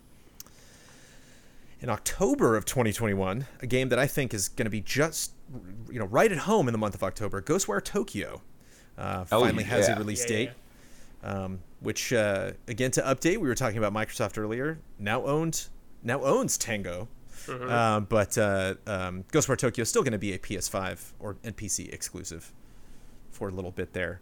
Um, Such high hopes for Ghostwire. Yeah, same. Explain those high hopes. High hopes because it looks good, or high hopes because of their pedigree of what they've done in the past, or from Oh, that it's a first it's a trailer, beautiful it's peanut butter and jelly. Yeah, it's um. I want to play anything with Tango's name on it. Um, you know, obviously being a fan, a very big fan of Resident Evil, and then enjoying both Evil Within games, like that is that is exactly the kind of horror game that I get really, really excited about. And I think what's interesting about Ghostwire is not only is it a cool concept, um, and not only is it so striking visually, like I think those trailers have been really impressive, but uh, you know, it's it's first person. It's a whole different ball game than anything that they've done before. Whereas like Evil Within, you can very easily compare to you know kind of the, the legacy of survival horror. This seems like it could be a, a, a brand new thing. It's interesting, Brad, that I keep thinking about Ghostwire, looking at and playing other things. I, you know, look at Ghost Runner. I think about Ghostwire. I look at Cyberpunk 2077. I think about Ghostwire. I'm playing Tsushima right now. I think about city, yeah, Ghostwire right. Um, seemed really out there, and you know, like like Ben was saying, it's just so, such a striking visual style. Um, what are your expectations for this game, and do you think by the time we finally get it, uh, it might not be necessarily like that innovative, like a fun action game? Because it was a little surprising when people saw like, oh, it's only in first person, and oh, you know, it's much more of an action game than kind of like a mystery horror game. Um, I think it'll have some more horror elements than it's leading on to right now. I feel like they can't help themselves with throwing in some weird, dark stuff every now and then. So I think there'll be some of that that'll surprise people. Also in October of 2021, Stray. Anybody remember Stray? Ben's nodding his head. Yeah, the cat. Yeah. The, cat. tower in the background. Ben is ready for Stray. I like. Uh, I like on the official website for Stray. It is labeled a third-person cat adventure game. Cat is a genre. Can I, can I can I have like a very tiny rant? Like you see that cat tree in the background, which we spent money on for them. They don't use that cat tree. They just lay on random bullshit. Cats do what they want. They, but my my cat has been more. One of my cats has been more obsessed with a giant Lego box than anything else in this entire apartment for like a week. It's crazy. Cats, man. Cats. Since you know, I used to work in the garage. Let's talk about cats, everybody. I got a little timestamp. Let's do a have a cat conversation. Ben I used to work in the garage, separate from the house. Now I'm in the house Yeah. with the cat. Unless I close the door, I was I was playing Half Life Alyx last night. I could just hear the. Shh, shh. He's like, I know you're in there, man. Amanda's asleep, but I know you're awake. It could be 1.30 in the morning, but I can I can hear that techno music and those shotgun blasts. I know you're awake. I definitely had Half Life Alyx moments where, you know, I was like super into the game, and all of a sudden the cat would like brush by my leg, and it'd be kind of freaky, you know, because you mm-hmm. can't Yeah. see this creature. Face hugger, dude. Yeah. A little bit of freakiness. Yeah, there's definitely moments where I'll come in and sit down at the desk and he'll stroll in the corner and be like, "Oh, sitting at your desk, are you?" And I'm like, "No, dude. Hmm. Yeah. This isn't, this isn't love Norbert for 20 minutes time. This is video game time. This is liberate the island of Tsushima time." Um, but do we do we get enough cat games, Ben? Do we need more cat games? Do you have expectations for this cat game? I just want good games. You know, cats cats are no cat. Like I love cats, but like I have two cats in real life. I, I just want it doesn't need to have cats for me to be interested, nor does it having cats like inherently make it interesting, I think. So it's just just depends on what type of game it is. Why does my brain like tie this game to Gravity Rush? Because cat. There's this, there's a cyberpunk aesthetic. This is definitely it's, this is a a world Also, of mostly cat. robots. You know, potentially Yeah. not a lot of lot of humans roaming around this world, and the cat is maybe going to set things right. I don't know how how important. What kind of an impact is this cat going to have on this world? I don't know. But yeah, anyways, it, it, it definitely looks interesting. Um, it just yeah, again, it's one of those ones where it's just so, it's such a tease. So it, like, what is it actually going to be like to play? Uh, the next two games are closer than I thought and pretty darn far away. Uh, looking at like Kena Bridge of Spirits, it's like okay, yeah, they did say Q1, and it's it's at the end of Q1. That'll be great. Like Solar Ash, Little Devil Inside, they look like fun. I think those will be great summer games. Ghostwire Tokyo in October, fantastic. Project Athia in January of 2022, Seems accurate. a year Yeah. from now. Yeah. Yeah, Dude, we saw like a concept video for that game. That's actually sooner than I would expect. Yeah. That's what I'm It was, saying. That's It's a Square way game, sooner too. than I was expecting. That doesn't even have a name yet. We're getting this in 11 and a half months, 11 months. Well, Theoretically. barring barring delays, yeah. Yeah. yeah, yeah. Anything that's farther than six months from now is like look, pretty dicey. Yeah, this this text that occupied 10% of the screen for 1.5 seconds at the end of a three minute video was very clear. this is coming out in January of 2022. Um, uh, that's surprising. I wonder if, yeah, what's. I wonder if, you know, Blood doesn't even want an E3 this year. Uh, I wonder if that if they do stick to that date. When is the next? Is there going to be a state of play devoted to this? I was gonna say, you know is what that means? 2022? You need that 2021, baby. Final Fantasy 16. Yeah. That's the plan. Mm-hmm. It'll probably change, but that's the plan. yeah. I think so. I think 16's about ready to go. Look at that, the confidence. When Bloodward's confident about that, I feel good. because of the difficult year we had with game development in 2020, it just kind of like you just naturally ticked up all of the dates plus one. Uh, so in 2020, 2022 seemed really far away. So when we found out that Pragmata, Pragmata, uh, was going to be um, in 2022, it was like, ah, that seems far away. Well, now that we're in 2021, it's only you know a year away. But apparently, according to again to this very small text, Pragmata is now in 2023. Wow. Do we remember Pragmata? I absolutely do. Uh, yeah. it kind of had like a vanquishy kind of tone to it, right? He's Uh, like, uh, kind of like helmet. a Kojima esque tone. Yeah. It's a Capcom game, right? Was it? Yeah, I think so. Yeah, I think so as well. I, I remember the trailer and uh, uh, us kind of being like, "Huh, that was weird and Dude, interesting." it does look like the Kojima logo guy. Yeah, yeah. but yeah, I think that is a Capcom. We might want to double check that, but I think you might be right. Yes. Uh, yes, the, the the Capcom press site and Pragmata Twitter still say 2022, so it's literally just just the end there, and it you know is probably silly to squabble over like which of those dates is the same when we only have this purely concept. I'm not uh, saying that this to is going to be the same situation at all, but just the way that they presented it, how little we know, and how far off it is, it's hard not to immediately think of Deep Down. Oh, and what shit. happened there.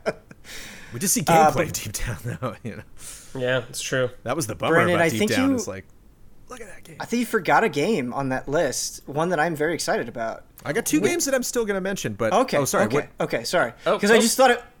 I guess I thought it was sooner, but maybe it's further than I thought. uh, what what game is that? Sorry. Returnal. Uh, Returnal. Yeah, we talked about Returnal last week because we did Pop Tarts and Toaster Strudels. Okay. So Returnal gotcha. again. All of these are dates we did not know. A lot of these are, Okay. are, are dates. You know, we this was this this changed a Q1 into a March 2021, but we did talk about uh, Returnal last week. Well, I was. I was. My bad, Brandon. Um, but it's good that you're hey, you're excited about it. I We're am talking- excited. yeah. Talk, talk about Returnal, Ben. I'm not going to shut you down. Yeah. So. uh, You know, it's we I haven't played it yet, so these feelings are subject to change, yada yada. But I just my gut is giving me good vibes about it. I think just the way that they're presenting the story with kind of the the it looks like very cinematic, but it doesn't look like it has like super cinematic gameplay. Like it looks kind of more, I don't know, fast pace, I guess. Um, and and that kind of like mishmash of of styles is really intriguing to me. It's just like when I look at it, I think to myself, I want to play this. So my gut is giving me a good feeling about Returnal. But Monster Hunter Rise is your Pop Tart. I'm just taking notes here, just officially, because I don't want to get. Let's wires be on to crossed. Pop Tart. Yeah. Monster Hunter Rise is my like. Is Cinnabon. two two, Like- to- two toasted Pop Tarts. Like, yeah, it's It's like the thing. That's- It's like the meal that I that's would my Cinnabon. request Yeah, that's on my death Cinnabon. row. It's it's like a cronut. Yeah. That's my cronut. Previously, uh, yeah, I get things wrong on this podcast before. It's fine.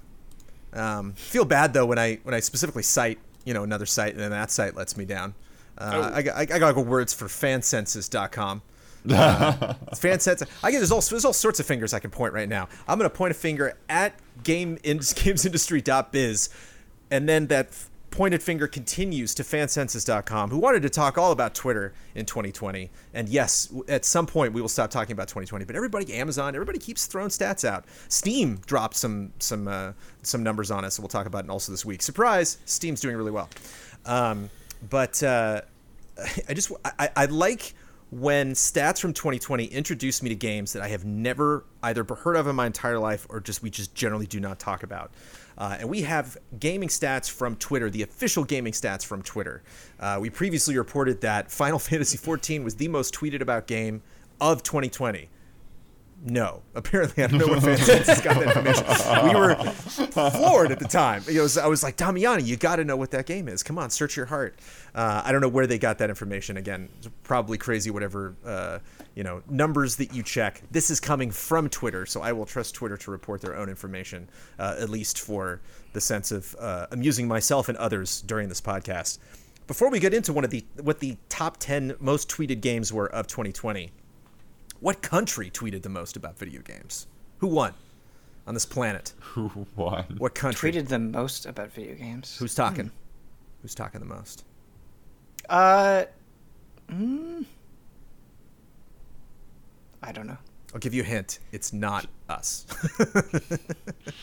Germany. it's not Germany. Come on, it's Japan.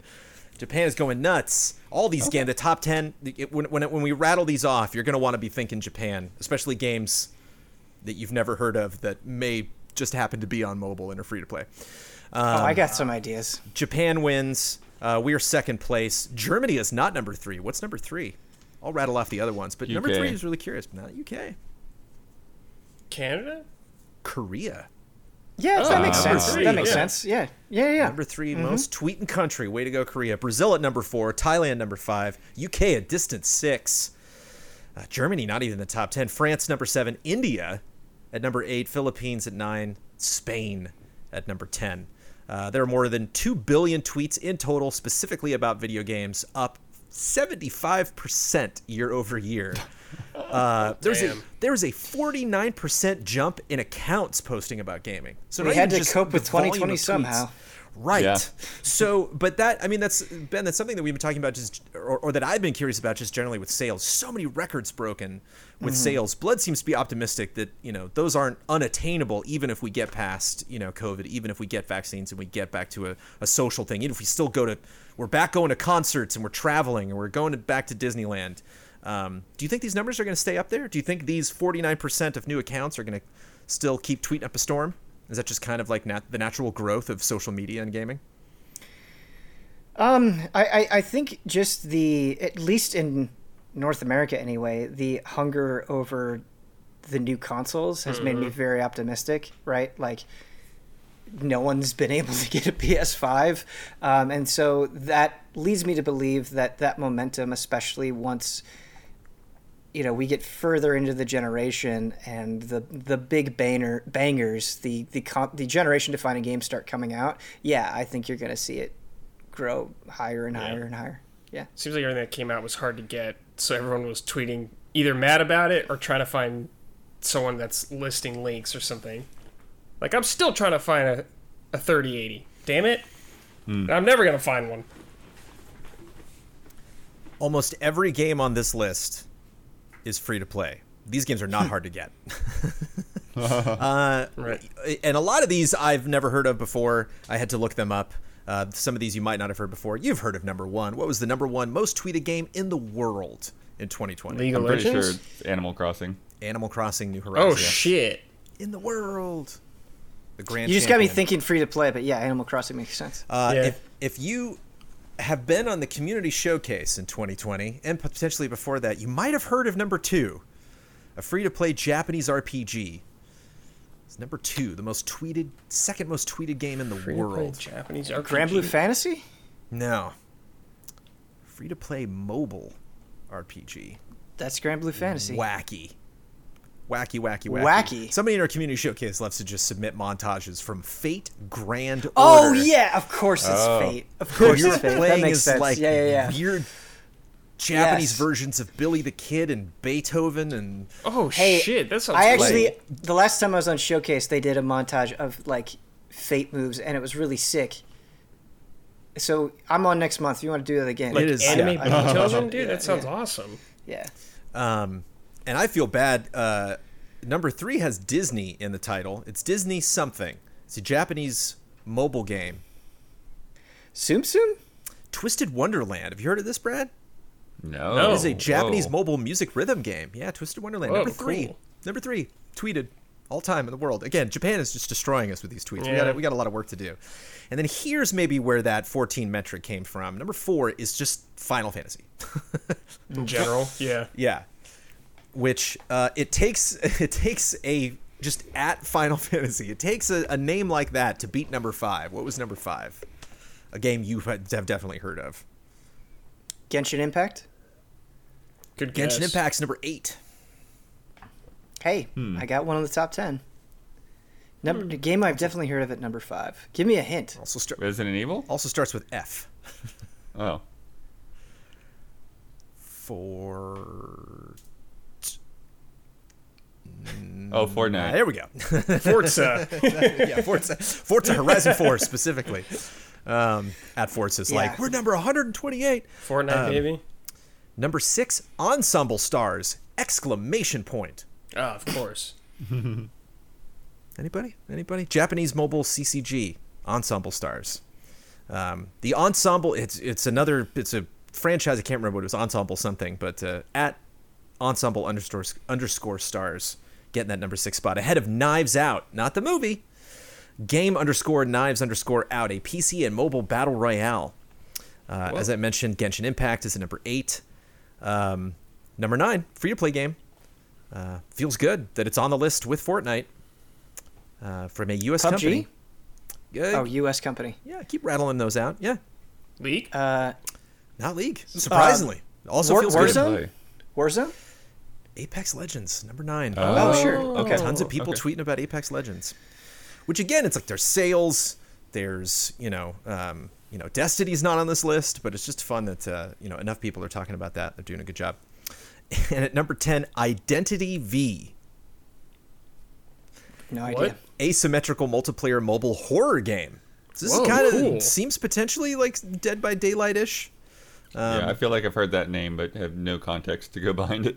But isn't Dead by Daylight also on mobile, man? It is. Have you yeah, it out? I actually, yeah, I, I've, is? I've, yes, I've How do you played. do the generators, dude? you like you you move on the screen and then you tap on the generator and then the like skill check will go by and once it like goes to the end Oh you my tap God, it it again. sounds so I actually I actually like the the mobile version of it. Not more than, you know, Right. the PC Yeah, console version, but but, it works. It's, yeah, it's not terrible.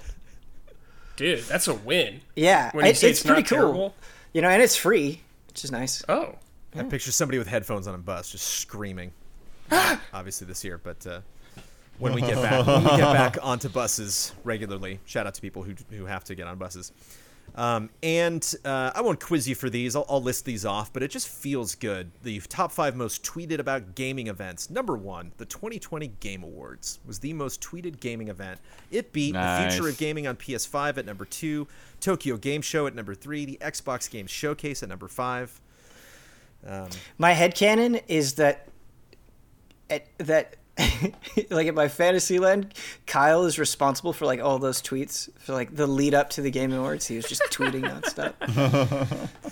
Um, but yeah, we talked about before just the. Uh, I don't know if this was because it had such a digital focus, um, because it definitely seems like, at least for me, having attended the Game Awards, that there definitely is a the, the physical site where they do it, and then you know, obviously they they want a bunch of people to be watching it at the same time. But it just seemed like we were all in the audience this year, and that was a good feeling. Um, and uh, that is a number that I'm very curious to see if they that keeps on growing because the growth this year with the Game Awards was tremendous. So um, feels good.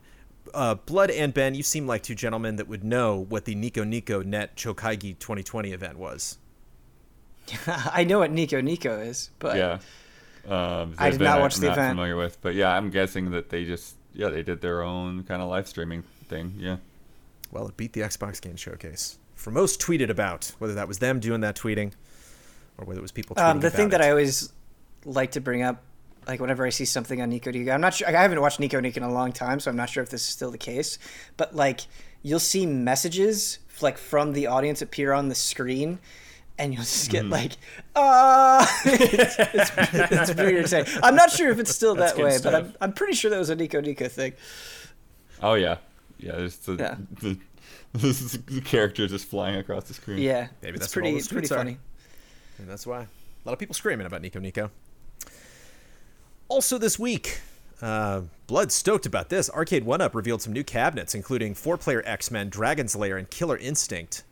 And the more Blood learns about this, the more excited he gets. Yeah, I mean it's it's just it's interesting because seeing X Men in particular being re-released uh, is pretty cool, and then uh, the Killer Instinct cabinet includes not just Killer Instinct but Killer Instinct Two and the Battletoads arcade game. Um, nice. Yeah, and uh, Battletoads Double Dragon is in there too. I Um, re- that that was a game of my childhood. I really like Battletoads Double Dragon a lot. Play it with a neighbor Yeah, kid. so it's just it's it's interesting because there's like a bunch of these competing like arcade cabinet makers, and it's just such a niche market, uh, and it's it's interesting to see different ones approach it differently because some of them are like, hey, get everything that exists on this one arcade cabinet, and then others are like, we're doing a streaming subscription service. I'm like, what? You're gonna stream arcade games? I'm like, okay. Yeah, and then and then these guys do these these kind of uh, miniature cabinets. The one thing that's weird about uh, this set of cabinets is pretty much are required to buy like this little footstool for them to go on, for them to be the right height. Um, but uh, but yeah, I, I think it's interesting that they're going very much for that like um, that approach of you want this, you want people to see this you know, like it's about the the the paint on the side and everything. So It's a showpiece, dude. yeah, Oh yeah. It's got Pilgrim's One out. of It's a good week for game preservation. One of my unfulfilled childhood dreams is to have a house that has a room dedicated to arcade cabinets. Hmm. And it may never happen, but I always think about it. Just get to get the Never cat give tower up. out. Never give up. Yeah, get the cat Put tower the, out, put the dude. four player X-Men right in its They had their place. chance. Yeah, and then And watch then- the then they're gonna cats sit just on like the four-player the cats are definitely just gonna sit on the cabinets for sure. Yeah, You just gotta they're gonna love it. you just gotta teach the cats to work on their uh, Colossus skills. Um, b- bad week for hackers. Uh, Niantic won a five million dollar settlement against a hacking group called Global Plus Plus that was hacking all sorts of games. They were hacking the That's Harry Potter such a game. They were- hacking. Yeah. yeah, global plus plus. Um, it's the word global with two pluses after it. That is my assumption of how you pronounce that. Um, and uh, they were hacking the Pokemon Go and, and all a bunch of their Oh, games oh, that wow. they make. Um, you know, uh, and Riot Games and Bungie filed a joint lawsuit against Gator Cheats for Destiny 2 and Valorant, respectively. Uh, sorry, whoosh, the other way. Valorant for Riot Games and Destiny 2 for Bungie. Um, Gator Cheats is uh, cheating in those games, and uh, they're fighting against it. So we'll see how that goes. Um, Epic Games acquired Rad Game Tools, uh, which you might, for listeners and viewers, might be like, Rad Game Tools. Where have I seen that 10,000 times? You see that usually in the credits for games because they make Bink, Oodle, and Telemetry, um, which Okay. are are things that, uh, regardless of publishers, publishers or developers, a lot of that tech is used in various games. It will be continued to use in stuff outside of Epic Games, that stuff of uh, outside of Unreal Engine 4 and 5.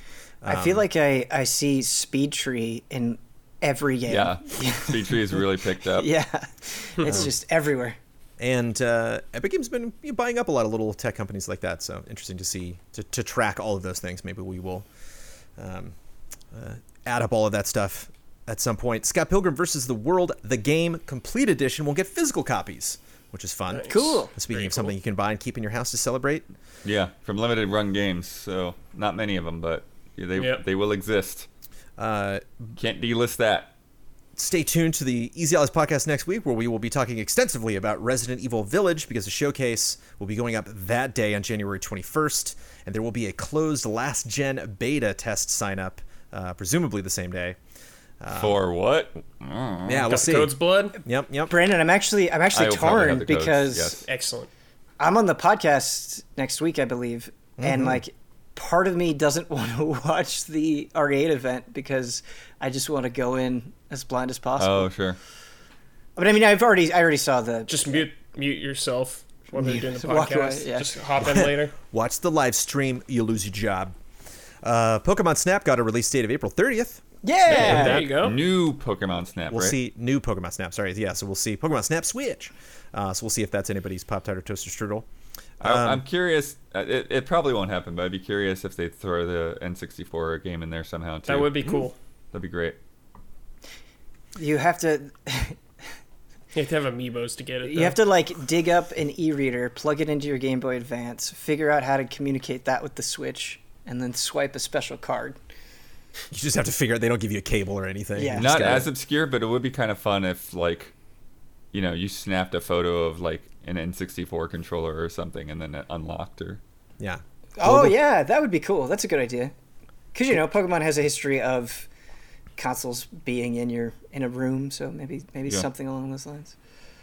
Global Plus Plus can help you get Pokemon Snap on that Switch. yeah. Also in April from Nintendo, the English translation of Ask Iwata, the collection of his Q&A sessions, will become available.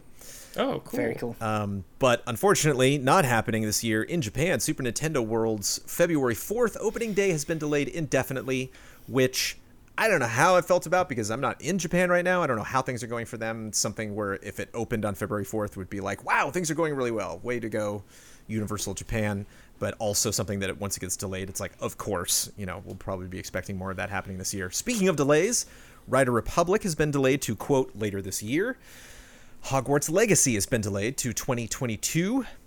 Um, and not necessarily delayed, but the roadmap has been laid out for uh, Cyberpunk 2077, uh, all of their new, you know, updates and hotfixes, and Yeah. free DLC and stuff. The, the very tail end of that will be the next gen versions, which will likely not happen until the end of the summer or maybe I'm Q3 or four. hoping that Q4. DLC is like very substantial. Like Sure. I Hearts of Stone. I don't know if it'll be I don't think it's crazy. that kind of DLC. I think it's the stuff that came out before that, that, that type of thing. But so, they like, like, with Witcher, they just had like little free DLC things. that's like, what right? I mean. I think that's what it is. Like a little It's- item or something. Yeah, you get little these little bonuses. Remember, like, anytime they like talk up like the thirty free DLCs, like Yeah, that's, the that's kind of true, thing. Blood. You're Yeah. right. You're right. I don't expect an expansion out of this. Maybe like some short quest line, but yeah. It's it's funny the roadmap doesn't have months on it, so you kind of have to like print the roadmap out and then put it on like a vertical chart of the year and be like August. it's hard to tell like where that line sets. So like, eh, just ballpark yeah, it sometime they did. there. They did specifically say that, yeah, both the the DLC and the next gen version were pushed back so that they could work on the patches. Uh, they also had just another really really fun week apology, uh, but I'm just so tired of just like I'm not tired yeah, of I'm not ragging a fan on. of analyzing people's apologies because there's no winning. but- yeah, and they just uh, uh, one of the things specifically is you know they, they kind of dumped on Q and A a little bit. They were like those QA testers, and it's like those are the last people you should be blaming. Oh but yeah, what? but Well, uh, they specifically took the blame at the top, and then they made this comment that Right. like made it sound like they They're were- not good at it. Yeah. They're not Yeah. good at that. Uh, Spanish streamer the Gref G or the Grev hit 2.5 million concurrent viewers on Twitch. That is That's crazy. far and away the new record. Oh, that record kept getting beat just a little bit here, a little bit there. Uh, that's probably going to hold for a while. Uh, the U.S. Natural Resources Defense Council uh, officially advises PlayStation and Xbox to enable energy savings by default. The U.S. government is telling Sony and Microsoft That's too not the much energy. is Or not the government. It is the official. The U.S. National Resources Defense Council is telling these two companies too much Yeah, I don't know anything about this organization, but too much yeah. power on these things. Uh, yeah, It- those are words I- have I read never uttered through- before. That council. I read through and they like they're like, oh yeah, you know, instant on or whatever on Xbox. It's like it's automatically turned on and it provides minimal benefit for users and should be turned off by default. I'm like, you don't understand what this does to you. like without this on, then like you you you turn on Call of Duty and then it's like, oh, I've got to wait for an hour for this to download. Like it's it's doing a lot of stuff in the background while it's not being used, and so it's like yes, energy is a concern, but it's it's a matter of you know one of these things like what do you want the thing to do you know so and obviously Sony and Microsoft want people to be playing games not sitting waiting for downloads or getting disinterested in playing games um, and the same thing with them talking about like oh well it uses they use more power when they're turned on than last gen systems I'm like yeah did you see what these things can do now it's it's kind of funny. The only thing that I thought was ver- was interesting uh, that they pointed out is that apparently they use a lot uh, more power than they probably should when they're uh, just streaming Netflix or something compared to other devices. And so I thought that was actually a good point of comparison uh, and potentially something that they could do with. But they almost made it sound like, oh, just throw another chip in there that uses less power. I'm like, that is probably not a solution. Yeah, it's rough to tell. You know, these companies and gamers gotta gotta use less power. Uh, as I mentioned, Steam uh, submitted their numbers, and they're all great. Uh, two that stood out: 21.4 percent more games were purchased on Steam in 2020 compared to 2019, uh, and uh, on average, every day they got 62.6 million daily active players. So. Steam is doing okay. Wow. And for those that are familiar with the Lamar roasts Franklin meme from GTA 5, this is one of the earliest Franklin scenes in the game, uh, where Lamar, you know, says some nasty things to him and then walks away. Apparently, there's a mod where you can not only add characters in, so they're adding Dragon Ball characters and all this Yeah, stuff. saw They're roasting Franklin, but they can do voices. There's one that's uh, uh, that's Kazuma. Uh, ben and he's it's literally singing like whatever song like Cosmo sings. Mm-hmm. Um, but Slink Johnson and Shawn Fonteno, the actors that play Lamar and Franklin from GTA 5, did it in real life. So I think that's like I don't know. That's funny. That probably won't be the end of it, but it's kudos to those guys. They they, they found a house that was the closest looking house they could find. I and did the scene imagine it's for line. probably uh, Dame Dane. It I- is. th- okay. Yeah. Uh, and it worked out really well, even when he does like the, Lamar does the little bow at the end, like it was the last. like line of the song. I very much enjoyed it. Uh, and um, sadly, but a shout out, pour one out for Mr. Brad Venable, uh, a voice actor you may or may not have heard of uh, from Fire Emblem. He played Kostas and Nader. He was also been in other Fire Emblem games, and he was Griffon in Devil May, Fi- Devil May Cry 5. Sadly, passed away last week. He did that right after we recorded the last podcast. Uh, And if you uh, had not heard about him specifically, it was not reported wildly. You might have seen widely, excuse me. Uh, you might have seen voice actors uh, tweeting out an emoji of a candle because uh, they were um, obviously very upset that this had happened, but wanted to wait until the family gave the approval to announce uh, his passing. Um, and so, cheers to Mr. Brad Venable. It is time for love and respect.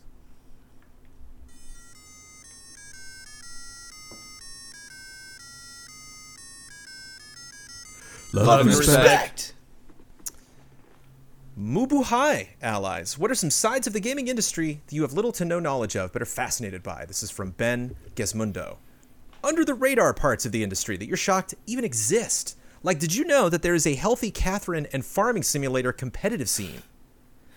Feeling jolly for unique games like Foldit and EndeavorRx that contribute to scientific research in medicine from sides like the mobile gaming industry and the trends happening there to some little known gaming events that you occasionally check on. It's always a neat surprise to hear about stuff that makes you realize that the gaming industry that you usually cover is only a part of one giant whole. Love and respect, Inozaki. And Mabuhay is a Filipino greeting meaning long live. So there you go. Um, it's Really? funny to put those two things together as like something that fascinates you, but you don't know anything about. Or you hear Yeah. about it and then you're like, Yeah. wow, I, there's no way I'm going to do all the research on Yeah. that, but it's cool that it exists. Yeah, I mean, I really think interesting. Go ahead. the yeah, I just think the like the last couple of weeks of when we've talked about like uh, Eve Online, you know, that's one of those things that like I I, I can't possibly catch up on Eve Online and understand that without just getting rid of all the other video games. Uh, but it's it's certainly fascinating. I know almost nothing about RuneScape, but it's so fascinating to me because like I I, I had a friend who was obsessed with it and I, I know so many people like are currently and have or at least in the past have been like obsessed with RuneScape. And I don't even mean this as an insult, but like I look at old RuneScape and I'm like, how could anybody be into this? It's like it just looks it's like it looks so primitive that it's like hard to understand what's going on but that fascinates me even further. Like why do people love this game and like some of the stories that they tell and like the encounters that they had? It's it's really really interesting to me. Um, one thing I, it's not necessarily about like a specific game, but just hearing developers talk about like making like something into a graphic on a computer. I have like no idea how you like get there, like at all. Like that to me is just so crazy, and I wish I knew more, but it's just I think it's awesome. I just don't know anything about it. Like, oh here, let me just make this guy right here. Oh, here's here's Nathan Drake in this game. Here, here's him moving and everything. It's like, holy shit, how'd you do that? i love seeing how sound effects are made and Oh, like yeah, yeah. that's cool, dude. how crazy they have to get and they're like oh if i like put this stick into like this slimy stuff and wiggle it around it'll sound like somebody exploded like Mm-hmm. that stuff's awesome Shout out to Sweet Justice, former sponsor of the Easy Allies Yeah. podcast. It's fun to see pictures on their website. There's like a giant tank and some dude just right next to Yeah. him. Can you do that again? You know, that's fun. Because yeah, sometimes Ben, you're you're using something you wouldn't think would be the thing, and then other Right, times it's yeah. like, no, that's a helicopter. like we went out and you know, there's only really one thing that sounds like that. Ben, EverQuest is still releasing DLC. Like there's Yeah. still yeah yeah Crazy. yeah It's like- you mentioned that yeah, a couple weeks ago, uh, the 26th yeah. DLC or something, 23rd, 26th. Like Damn. it's nuts. Final Fantasy 11 still online. You know, like really old communities. I mean, my my one that's not. I don't know if it's necessarily something I'm shocked even exists, but like, and I'm probably as the moderator of this podcast, like you know, uh, probably shouldn't say this for somebody to be like, oh, oh okay, um, I'm gonna not tune into that podcast anymore. But just esports. I mean, just like just the idea that like I saw in my inbox today, you know, League of Legends is like, all right, season 2021, here we go, and I'm like, cool. I am not like in touch with this at all. Um, it was just the same reason of just like regular sports. It's just something that like takes such a commitment. You know, even the band the fighting game community, which is something that you very much, you know, are, are in tune with. Um, so many crazy layers to that, um, and it's so many names, you know, that I see, so many teams, Yeah. and and you know, trading, and um, you know, so much going on. Um, I so much just stuff feel that people just live and breathe every single second of every day. I just feel like esports has developed in such a way, and you know I could be wrong in this, but like it's saying you keep up on esports. I think is like pretty difficult, just because there are so many communities with so many events going on, um, and so many players that like you do kind of have to focus on one thing. Where it's like, okay, I'm specifically going to focus on fighting games. Like that's you know what I'm going to watch when I have the time. Um, but I'd be really interested actually like leave a comment if you are like heavily invested and watch tournaments for like multiple games and multiple genres and that kind of thing. Yeah, I'm curious what the crossover is. If there's people who just love Yeah. esports, so they g- give me all of it, or if they're just like, eh, not really. Um, from Ebo Show, G'day allies. With every E3 that has come and gone, we wait for that dopamine feeling of hearing the presenters say, "There's one more thing." Remember, Bled E3, that thing you don't want anymore. The current generation I is didn't coming say to I don't want it Shh, anymore. Shh. I'm just kidding. The current generation is coming to a close. So I thought, can you name that thing from every E3 since 2013 that ended the press conference? This is only for Sony and Microsoft. Thanks, Ebo Oh, Show. okay. I c- couldn't do any of this, but it's Yeah, just fun to remember. From E E3 2013. Uh, 2013. Final Fantasy 15 and Kingdom Hearts 3 was that that year? The last thing. The one more thing.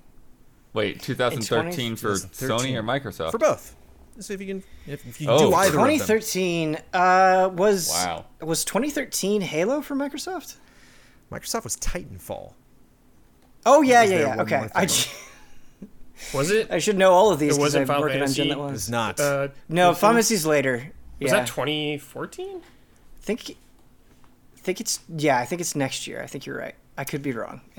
Well, together. I feel for me. like that's probably 2012. or But I don't something. I think- don't know. Oh. I don't think Final Fantasy ended it. Or maybe it's yeah, it didn't end it. I Oh, don't okay. think. But Hmm. for, Uh, Sony, for one more 2013, thing. was it was it Bloodborne? Uh, it was the price No. of the PS4. That Okay. was actually the last thing that they Wow. announced during the press conference. 2014, the last thing that they showed. last thing they showed. I Microsoft. mean, Ben's got the advantage on us, and he's still yeah. like he he just watched through all this stuff. Microsoft's was rough this year. Well, we'll put it that way. Is this scalebound? This didn't. Scalebound didn't come out. This I- did. Oh, was it like Was it Halo Crackdown? 5? Crackdown 3. Yeah. Oh, that was the last thing they showed. I feel like Halo they showed off like Halo 5 as a closer. Maybe I'm just misremembering. um, And then Sony, Was it Last Guardian? 2014 would be Horizon, maybe. Also, just I mean, a massive PlayStation 4 game. You can just maybe list them off, and we'll probably get there. Metal Gear. Also ended 2015, so two years in a row. We got the Oh. teaser in 2014, and finally saw the gameplay in 2015. Oh Shoot. Hubert, get it? Was it Uncharted? Uncharted 4. Oh, Ah, sure. Sure, sure, sure. okay. That makes sense. Uh, but for 2015, what did Microsoft show us? Think red. Just think of the color red. 2015. Skulls. Red Gears of War. skulls. Gears of War Something? 4. yeah. Gears Yep, 4, yep, yep, excuse yep. me. No, Um, Gears of War 4, Gears 5. Gears 5, Gears there it 5. is. Uh, E3 2016. I am so bad at this. Uh, tricky one from Sony. It's a fun one. 16. Brad and I liked it, but not not Uncharted 4 Days levels. Gone? Days Gone. Yeah. Um, and Microsoft again, Halo Wars 2 was the last game, but it wasn't the one last thing. It wasn't the last thing that they talked about or teased. Mm. What year was this? Sorry, 2016? 2016. Oh, Xbox One X. Yeah, it's the Scorpio. Or at the time, they called it Scorpio. Um, what ended the 2017 and 2018 Sony press conference? Uh, God of War? It was no. Spider Man? Spider-Man. Enjoy the ride. I don't know if you remember. he walked off stage. remember that. Walked off stage. Enjoy the ride. Uh, and again, boy, all of these for Microsoft. Well, Gears 4 was, Gears 4 was fun. Um, and Titanfall, of course. I mean, Crackdown was rough. Um, what ended Microsoft's? A game that uh, didn't have a great launch. Neither did their 2017. 2018 game. Sea of Thieves. Um, Dead Rising 4? both of those games had a better launch than this game. Whoa. Really? Yeah. Um, State of Decay. yeah. Anthem ended Oh. the, the Microsoft 2017 press I'm like, conference. what is worse? Yeah. Yeah, okay. Uh, it's funny that you said launch because if I were to say that, I would say just a bad existence. Really, like right. yeah. never really turned it around. Uh, speaking of bad launches, what ended the E E3 2018 Microsoft press conference? That's Cyberpunk. Yeah. Uh, what ended the E3 That 2019? hack-in. Yeah. What ended the E E3 2019 Sony press conference? Uh, Last of Us. Wait, there's no press conference. That's right. What Oh, ended the, the E3 tricks. 2019 uh, Microsoft press conference? So it was 2018 the soon one that was like outside and weird? Uh, yeah, The Sony one. but it was that was when we finally got to see uh, Last uh, of gameplay of Sp- um, what was the last thing on an E3 stage that Microsoft ended with? In 2019, you're asking. 2019. That's Halo Infinite, right? Tis. Yeah. There we go. Thank you for that Ebo show. Andreas Klinthaus. Halo, Halo allies. So I started playing for the first time Persona 5. Hmm. I've just finished the third palace, and I'm enjoying myself quite a bit for someone who generally doesn't like the genre of games. I didn't realize what kind of story it was going for to the point where I was getting actually angry due to the theme, specifically the first place, which is the volleyball teacher. My question is, has there been a game that has angered you, angered you not because of the frustration, but the story it told and how helpless at times you felt? Love and respect, Andreas. Game didn't piss you off because of glitches or gameplay or anything like that, but just you were just pissed at like villains yeah. or But it's interesting the way they, they put it because it's not like they're angry because they hate the story. They just they're just in the character's shoes. They're just empathetic. Yeah. hard to watch those those villains do what they do in Persona 5. But it also Um, satisfying when you stop them. I would I would say Last of Us 2 in several ways. Yeah. Uh, I think kind of like the mistreatment that Lev goes through was definitely one of those moments for sure. Max Payne 3 for me. That was a tough one. Mm. Cuz Max makes so many mistakes in that game. Like so many every level in that game is because he messed up. Like every level's like, "Ah, okay. Now I got to go do this other thing." I'm just like, "Max, come on, man. Like I know you're I know you're going through a rough patch, but dude, get it together." Yeah, I'd say Last of Us too. Oh man, you know what's a good answer?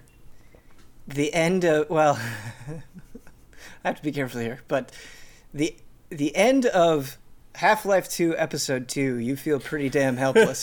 yeah. it's not it's, that's not um Uh, necessarily yeah. You, can just say the end of the Half-Life universe, basically. it's like the, it's the last thing that ever happened, you know. Well, Um, we'll see. yeah. Uh, final one from Sean Dupree. I got a game for you. Y'all a bunch of cheaters. Let's find out. I supply the cheat code. You tell me the game bonus. The, you tell me the game bonus point if you tell me what the cheat code does. Uh, we'll start off with an easy one. I mean, what do you think I'm gonna say? Contra. there, there Yeah. you go. I didn't even say the code. Yep. Uh, number two. IDDQD. Oh, that's like, is that Doom or is that Quake? Yeah. I would say that's Let's Doom. What's it do? Yeah. Uh, is that God mode? It's the God mode from Doom. Yeah. Yeah. But wait, so the first code was just a Konami code? Was the Konami code. Yeah. Yep. Yeah, was but I mean, was Contra the first one it did? No, I don't know what was first. There's so many games that used it. That's I mean, why it's Contra called was the Konami definitely code. like Contra's the like the most famous one, Yeah. yeah. It's like I know Yeah. a bunch of games used it, but I couldn't list a bunch of games. Like I don't know. Yeah. Gradius well, and then other games that aren't made by Konami reference it as Yeah, well. of course. So, yeah. Uh, A B A C A and B B That sounds like a Genesis game. A B A C A B. That's the blood B. code for Mortal Kombat, isn't it? Boom. Yeah, there it is. I was gonna get, but Mortal Kombat was the first thing that came to mind. But I did not think Blood Code. I love Well that done, blood man. got the Daniel. blood I, I code. called you Dan. what the hell am I doing? Daniel. B A R R A L. Oh, Bar. A-L. Oh, this sounds No, so that's, familiar. that's Donkey it- Kong 64. Close. I mean, it might also Kong be Donkey Country? Kong 64. That's Donkey Kong Country. What's it do? I wish I'd known this. I would I have don't know. certainly used it. I, wish, I, I- wonder if I probably did. gives you like a ton of lives. continue Yeah, I would, something? I would imagine it gives you a ton of lives. That's what I would 50 that's what I lives. guess. Yeah. 50 lives. Okay. Uh, here's another. I mean, this could have easily been num- number two, especially considering the, the, the panelists this week. Justin Bailey. Oh, yeah, it's- yeah, original Metroid. Metroid. Yeah. And that you start with the, you know, the swimsuit or whatever, and then a specific set of items. Uh, Sean said you start at Mother Brain, but maybe. Or it's Justin Bailey and then a bunch of dashes? Maybe that's a different code? Yeah, no, you, you have to put the dashes in. Aha. I believe blood. Up, L1, triangle, right. I think we're getting some tough ones. That sounds like some like I don't know. I'm just I'm waiting for a GTA code. Sounds man. like Tony Hawk or something, but I don't know. Um, it's a PlayStation thing. That's uh, get, gets you Sweet Tooth and Twisted Metal too. Okay. Uh, here's a fun text one. Every little thing she does. No idea. I have I have no I don't what idea. hell that is. Uh, that upgrades your magic in Warcraft 2. Oh, okay. I haven't played it. Uh, here's a long, extensive one, but at least you can get. At least you know what console it's on. L and R plus up, C right, R and left, R up, up, R and right, up, L and R and C down, L and R and down, L and R and C left. That's just how you do 1080 and 1080 snowboarding. I didn't. I didn't even know this game had to go. First of all, what's the console? Man, it's N64. It's- it's It's 64, like yeah. Turok or something. I, I spent a lot of time unlocking cheats in this game. I didn't even know you could type them in. I always had to earn GoldenEye? these cheats. GoldenEye, that's yeah. A D- Oh. yeah. That's DK mode. Speaking of D, uh, DK, that's big headed mode. Um, right A, right, left, left, right, RB, right, left, AY. What a fun, Hey? weird game this is. It's like a Super Nintendo game. no, it's what you wanted, Brad. No. You just said you wanted Oh, it's GTA. GTA 5. That's Invincibility. That's the one you wanted Oh. to learn. Um, boy, every time I would commit those to memory, man. Like playing a piano, I could do those so fast. Dude, I memorized GTA 3 ones at a point. Uh, and finally, uh, first you enter the name Arc, and then you hold Start and L, and then hit X.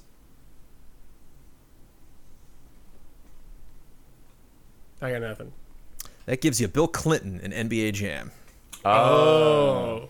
Uh, did That's I a miss good one to any? Did I miss any you were waiting for? Let me know. Keep it easy, allies. Boston Sean. You got a GTA one. That's what I was waiting for. There you go. Any other boy? bled with the the blood code for Mortal Kombat. Respect. Yeah, sick. It is time for bets. Next week's bet. Uh, we're getting that Resident Evil Village uh, showcase. Uh, shout out to Brittney Brombacher, who's going to be hosting that from uh, What's Good Games. Mm-hmm. Um, what's that release date going to be for Resident Evil? I'm just making an assumption. I think we're going to get a release date. We're getting a new trailer.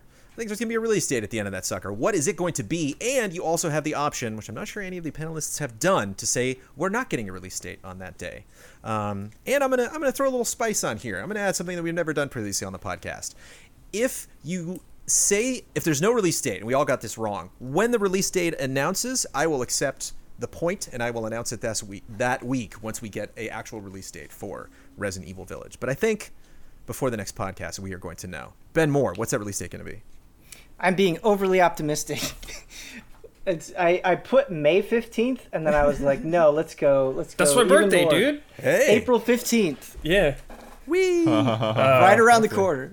Shit. Okay. Uh, I said April 16th Wow.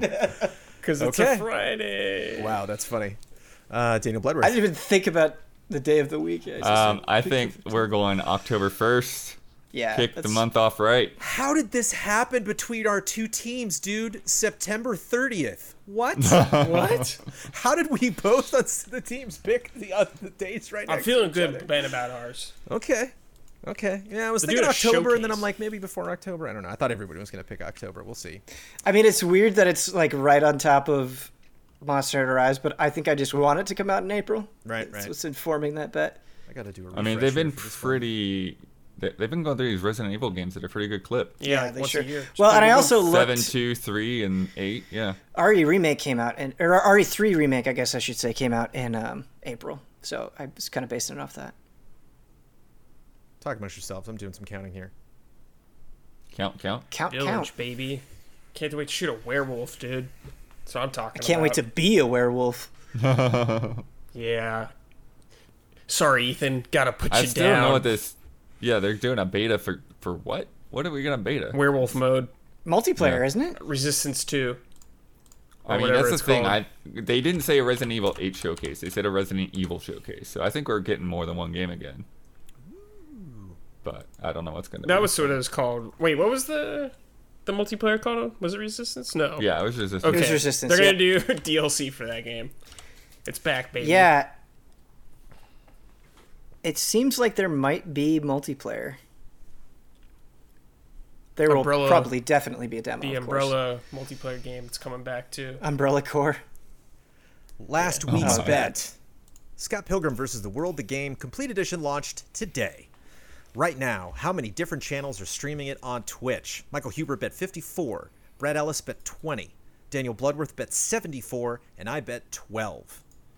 Uh, clearly, two of our minds were. I was I was in sync with Brad, and Huber was thinking more uh, what Bloodworth thought.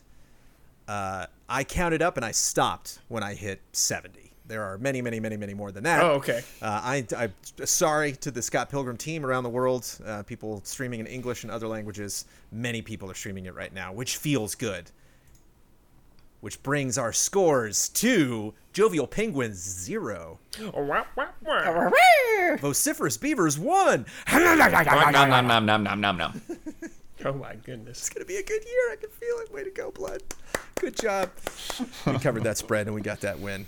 All right. Let me tell you about patreon.com slash easyallies because I'm in a good mood. You're going to want to go to patreon.com slash easyallies to check out all of the fun stuff that we do that maybe you can't check out on our YouTube channel. Maybe you can't check out on our website. There's exclusive stuff. There's lots of information, uh, lots of um, polling for, you know, questions for our various shows, announcements about things that happen.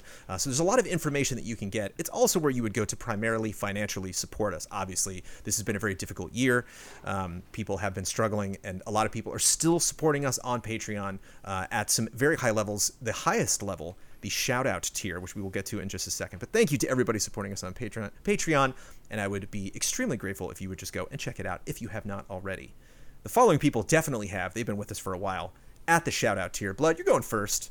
I'm going after you, Ben. You're going after me. And Brad, last but not least, a huge shout out to Caleb Toki Crawford, L. Thanis, Greg the Dark Knight Kettering, Stephen Thomason, and Nick. Shout, Shout out. Shout out. Shout out. Right on. Daniel Bloodworth.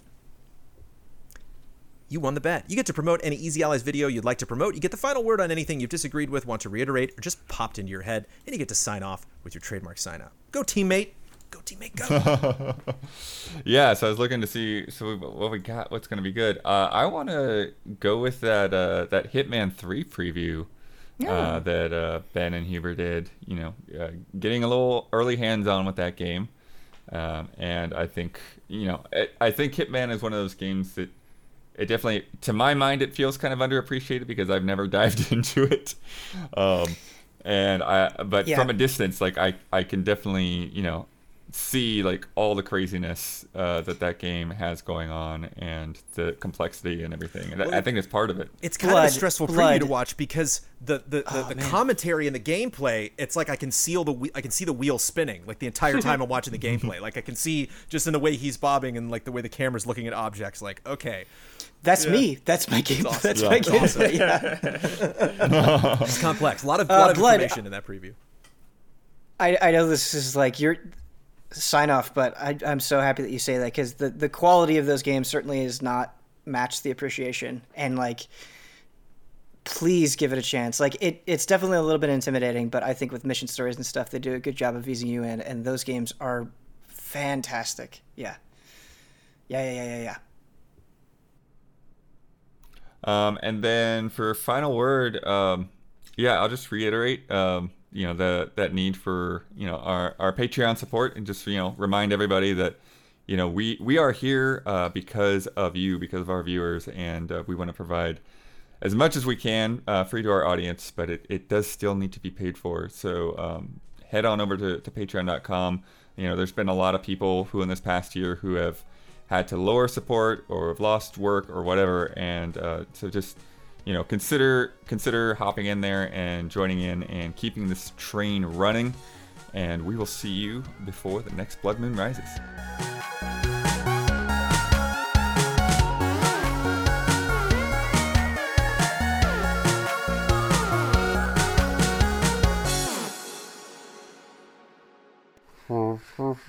Well, Old Old Republic is is much much much sooner than Old Republic.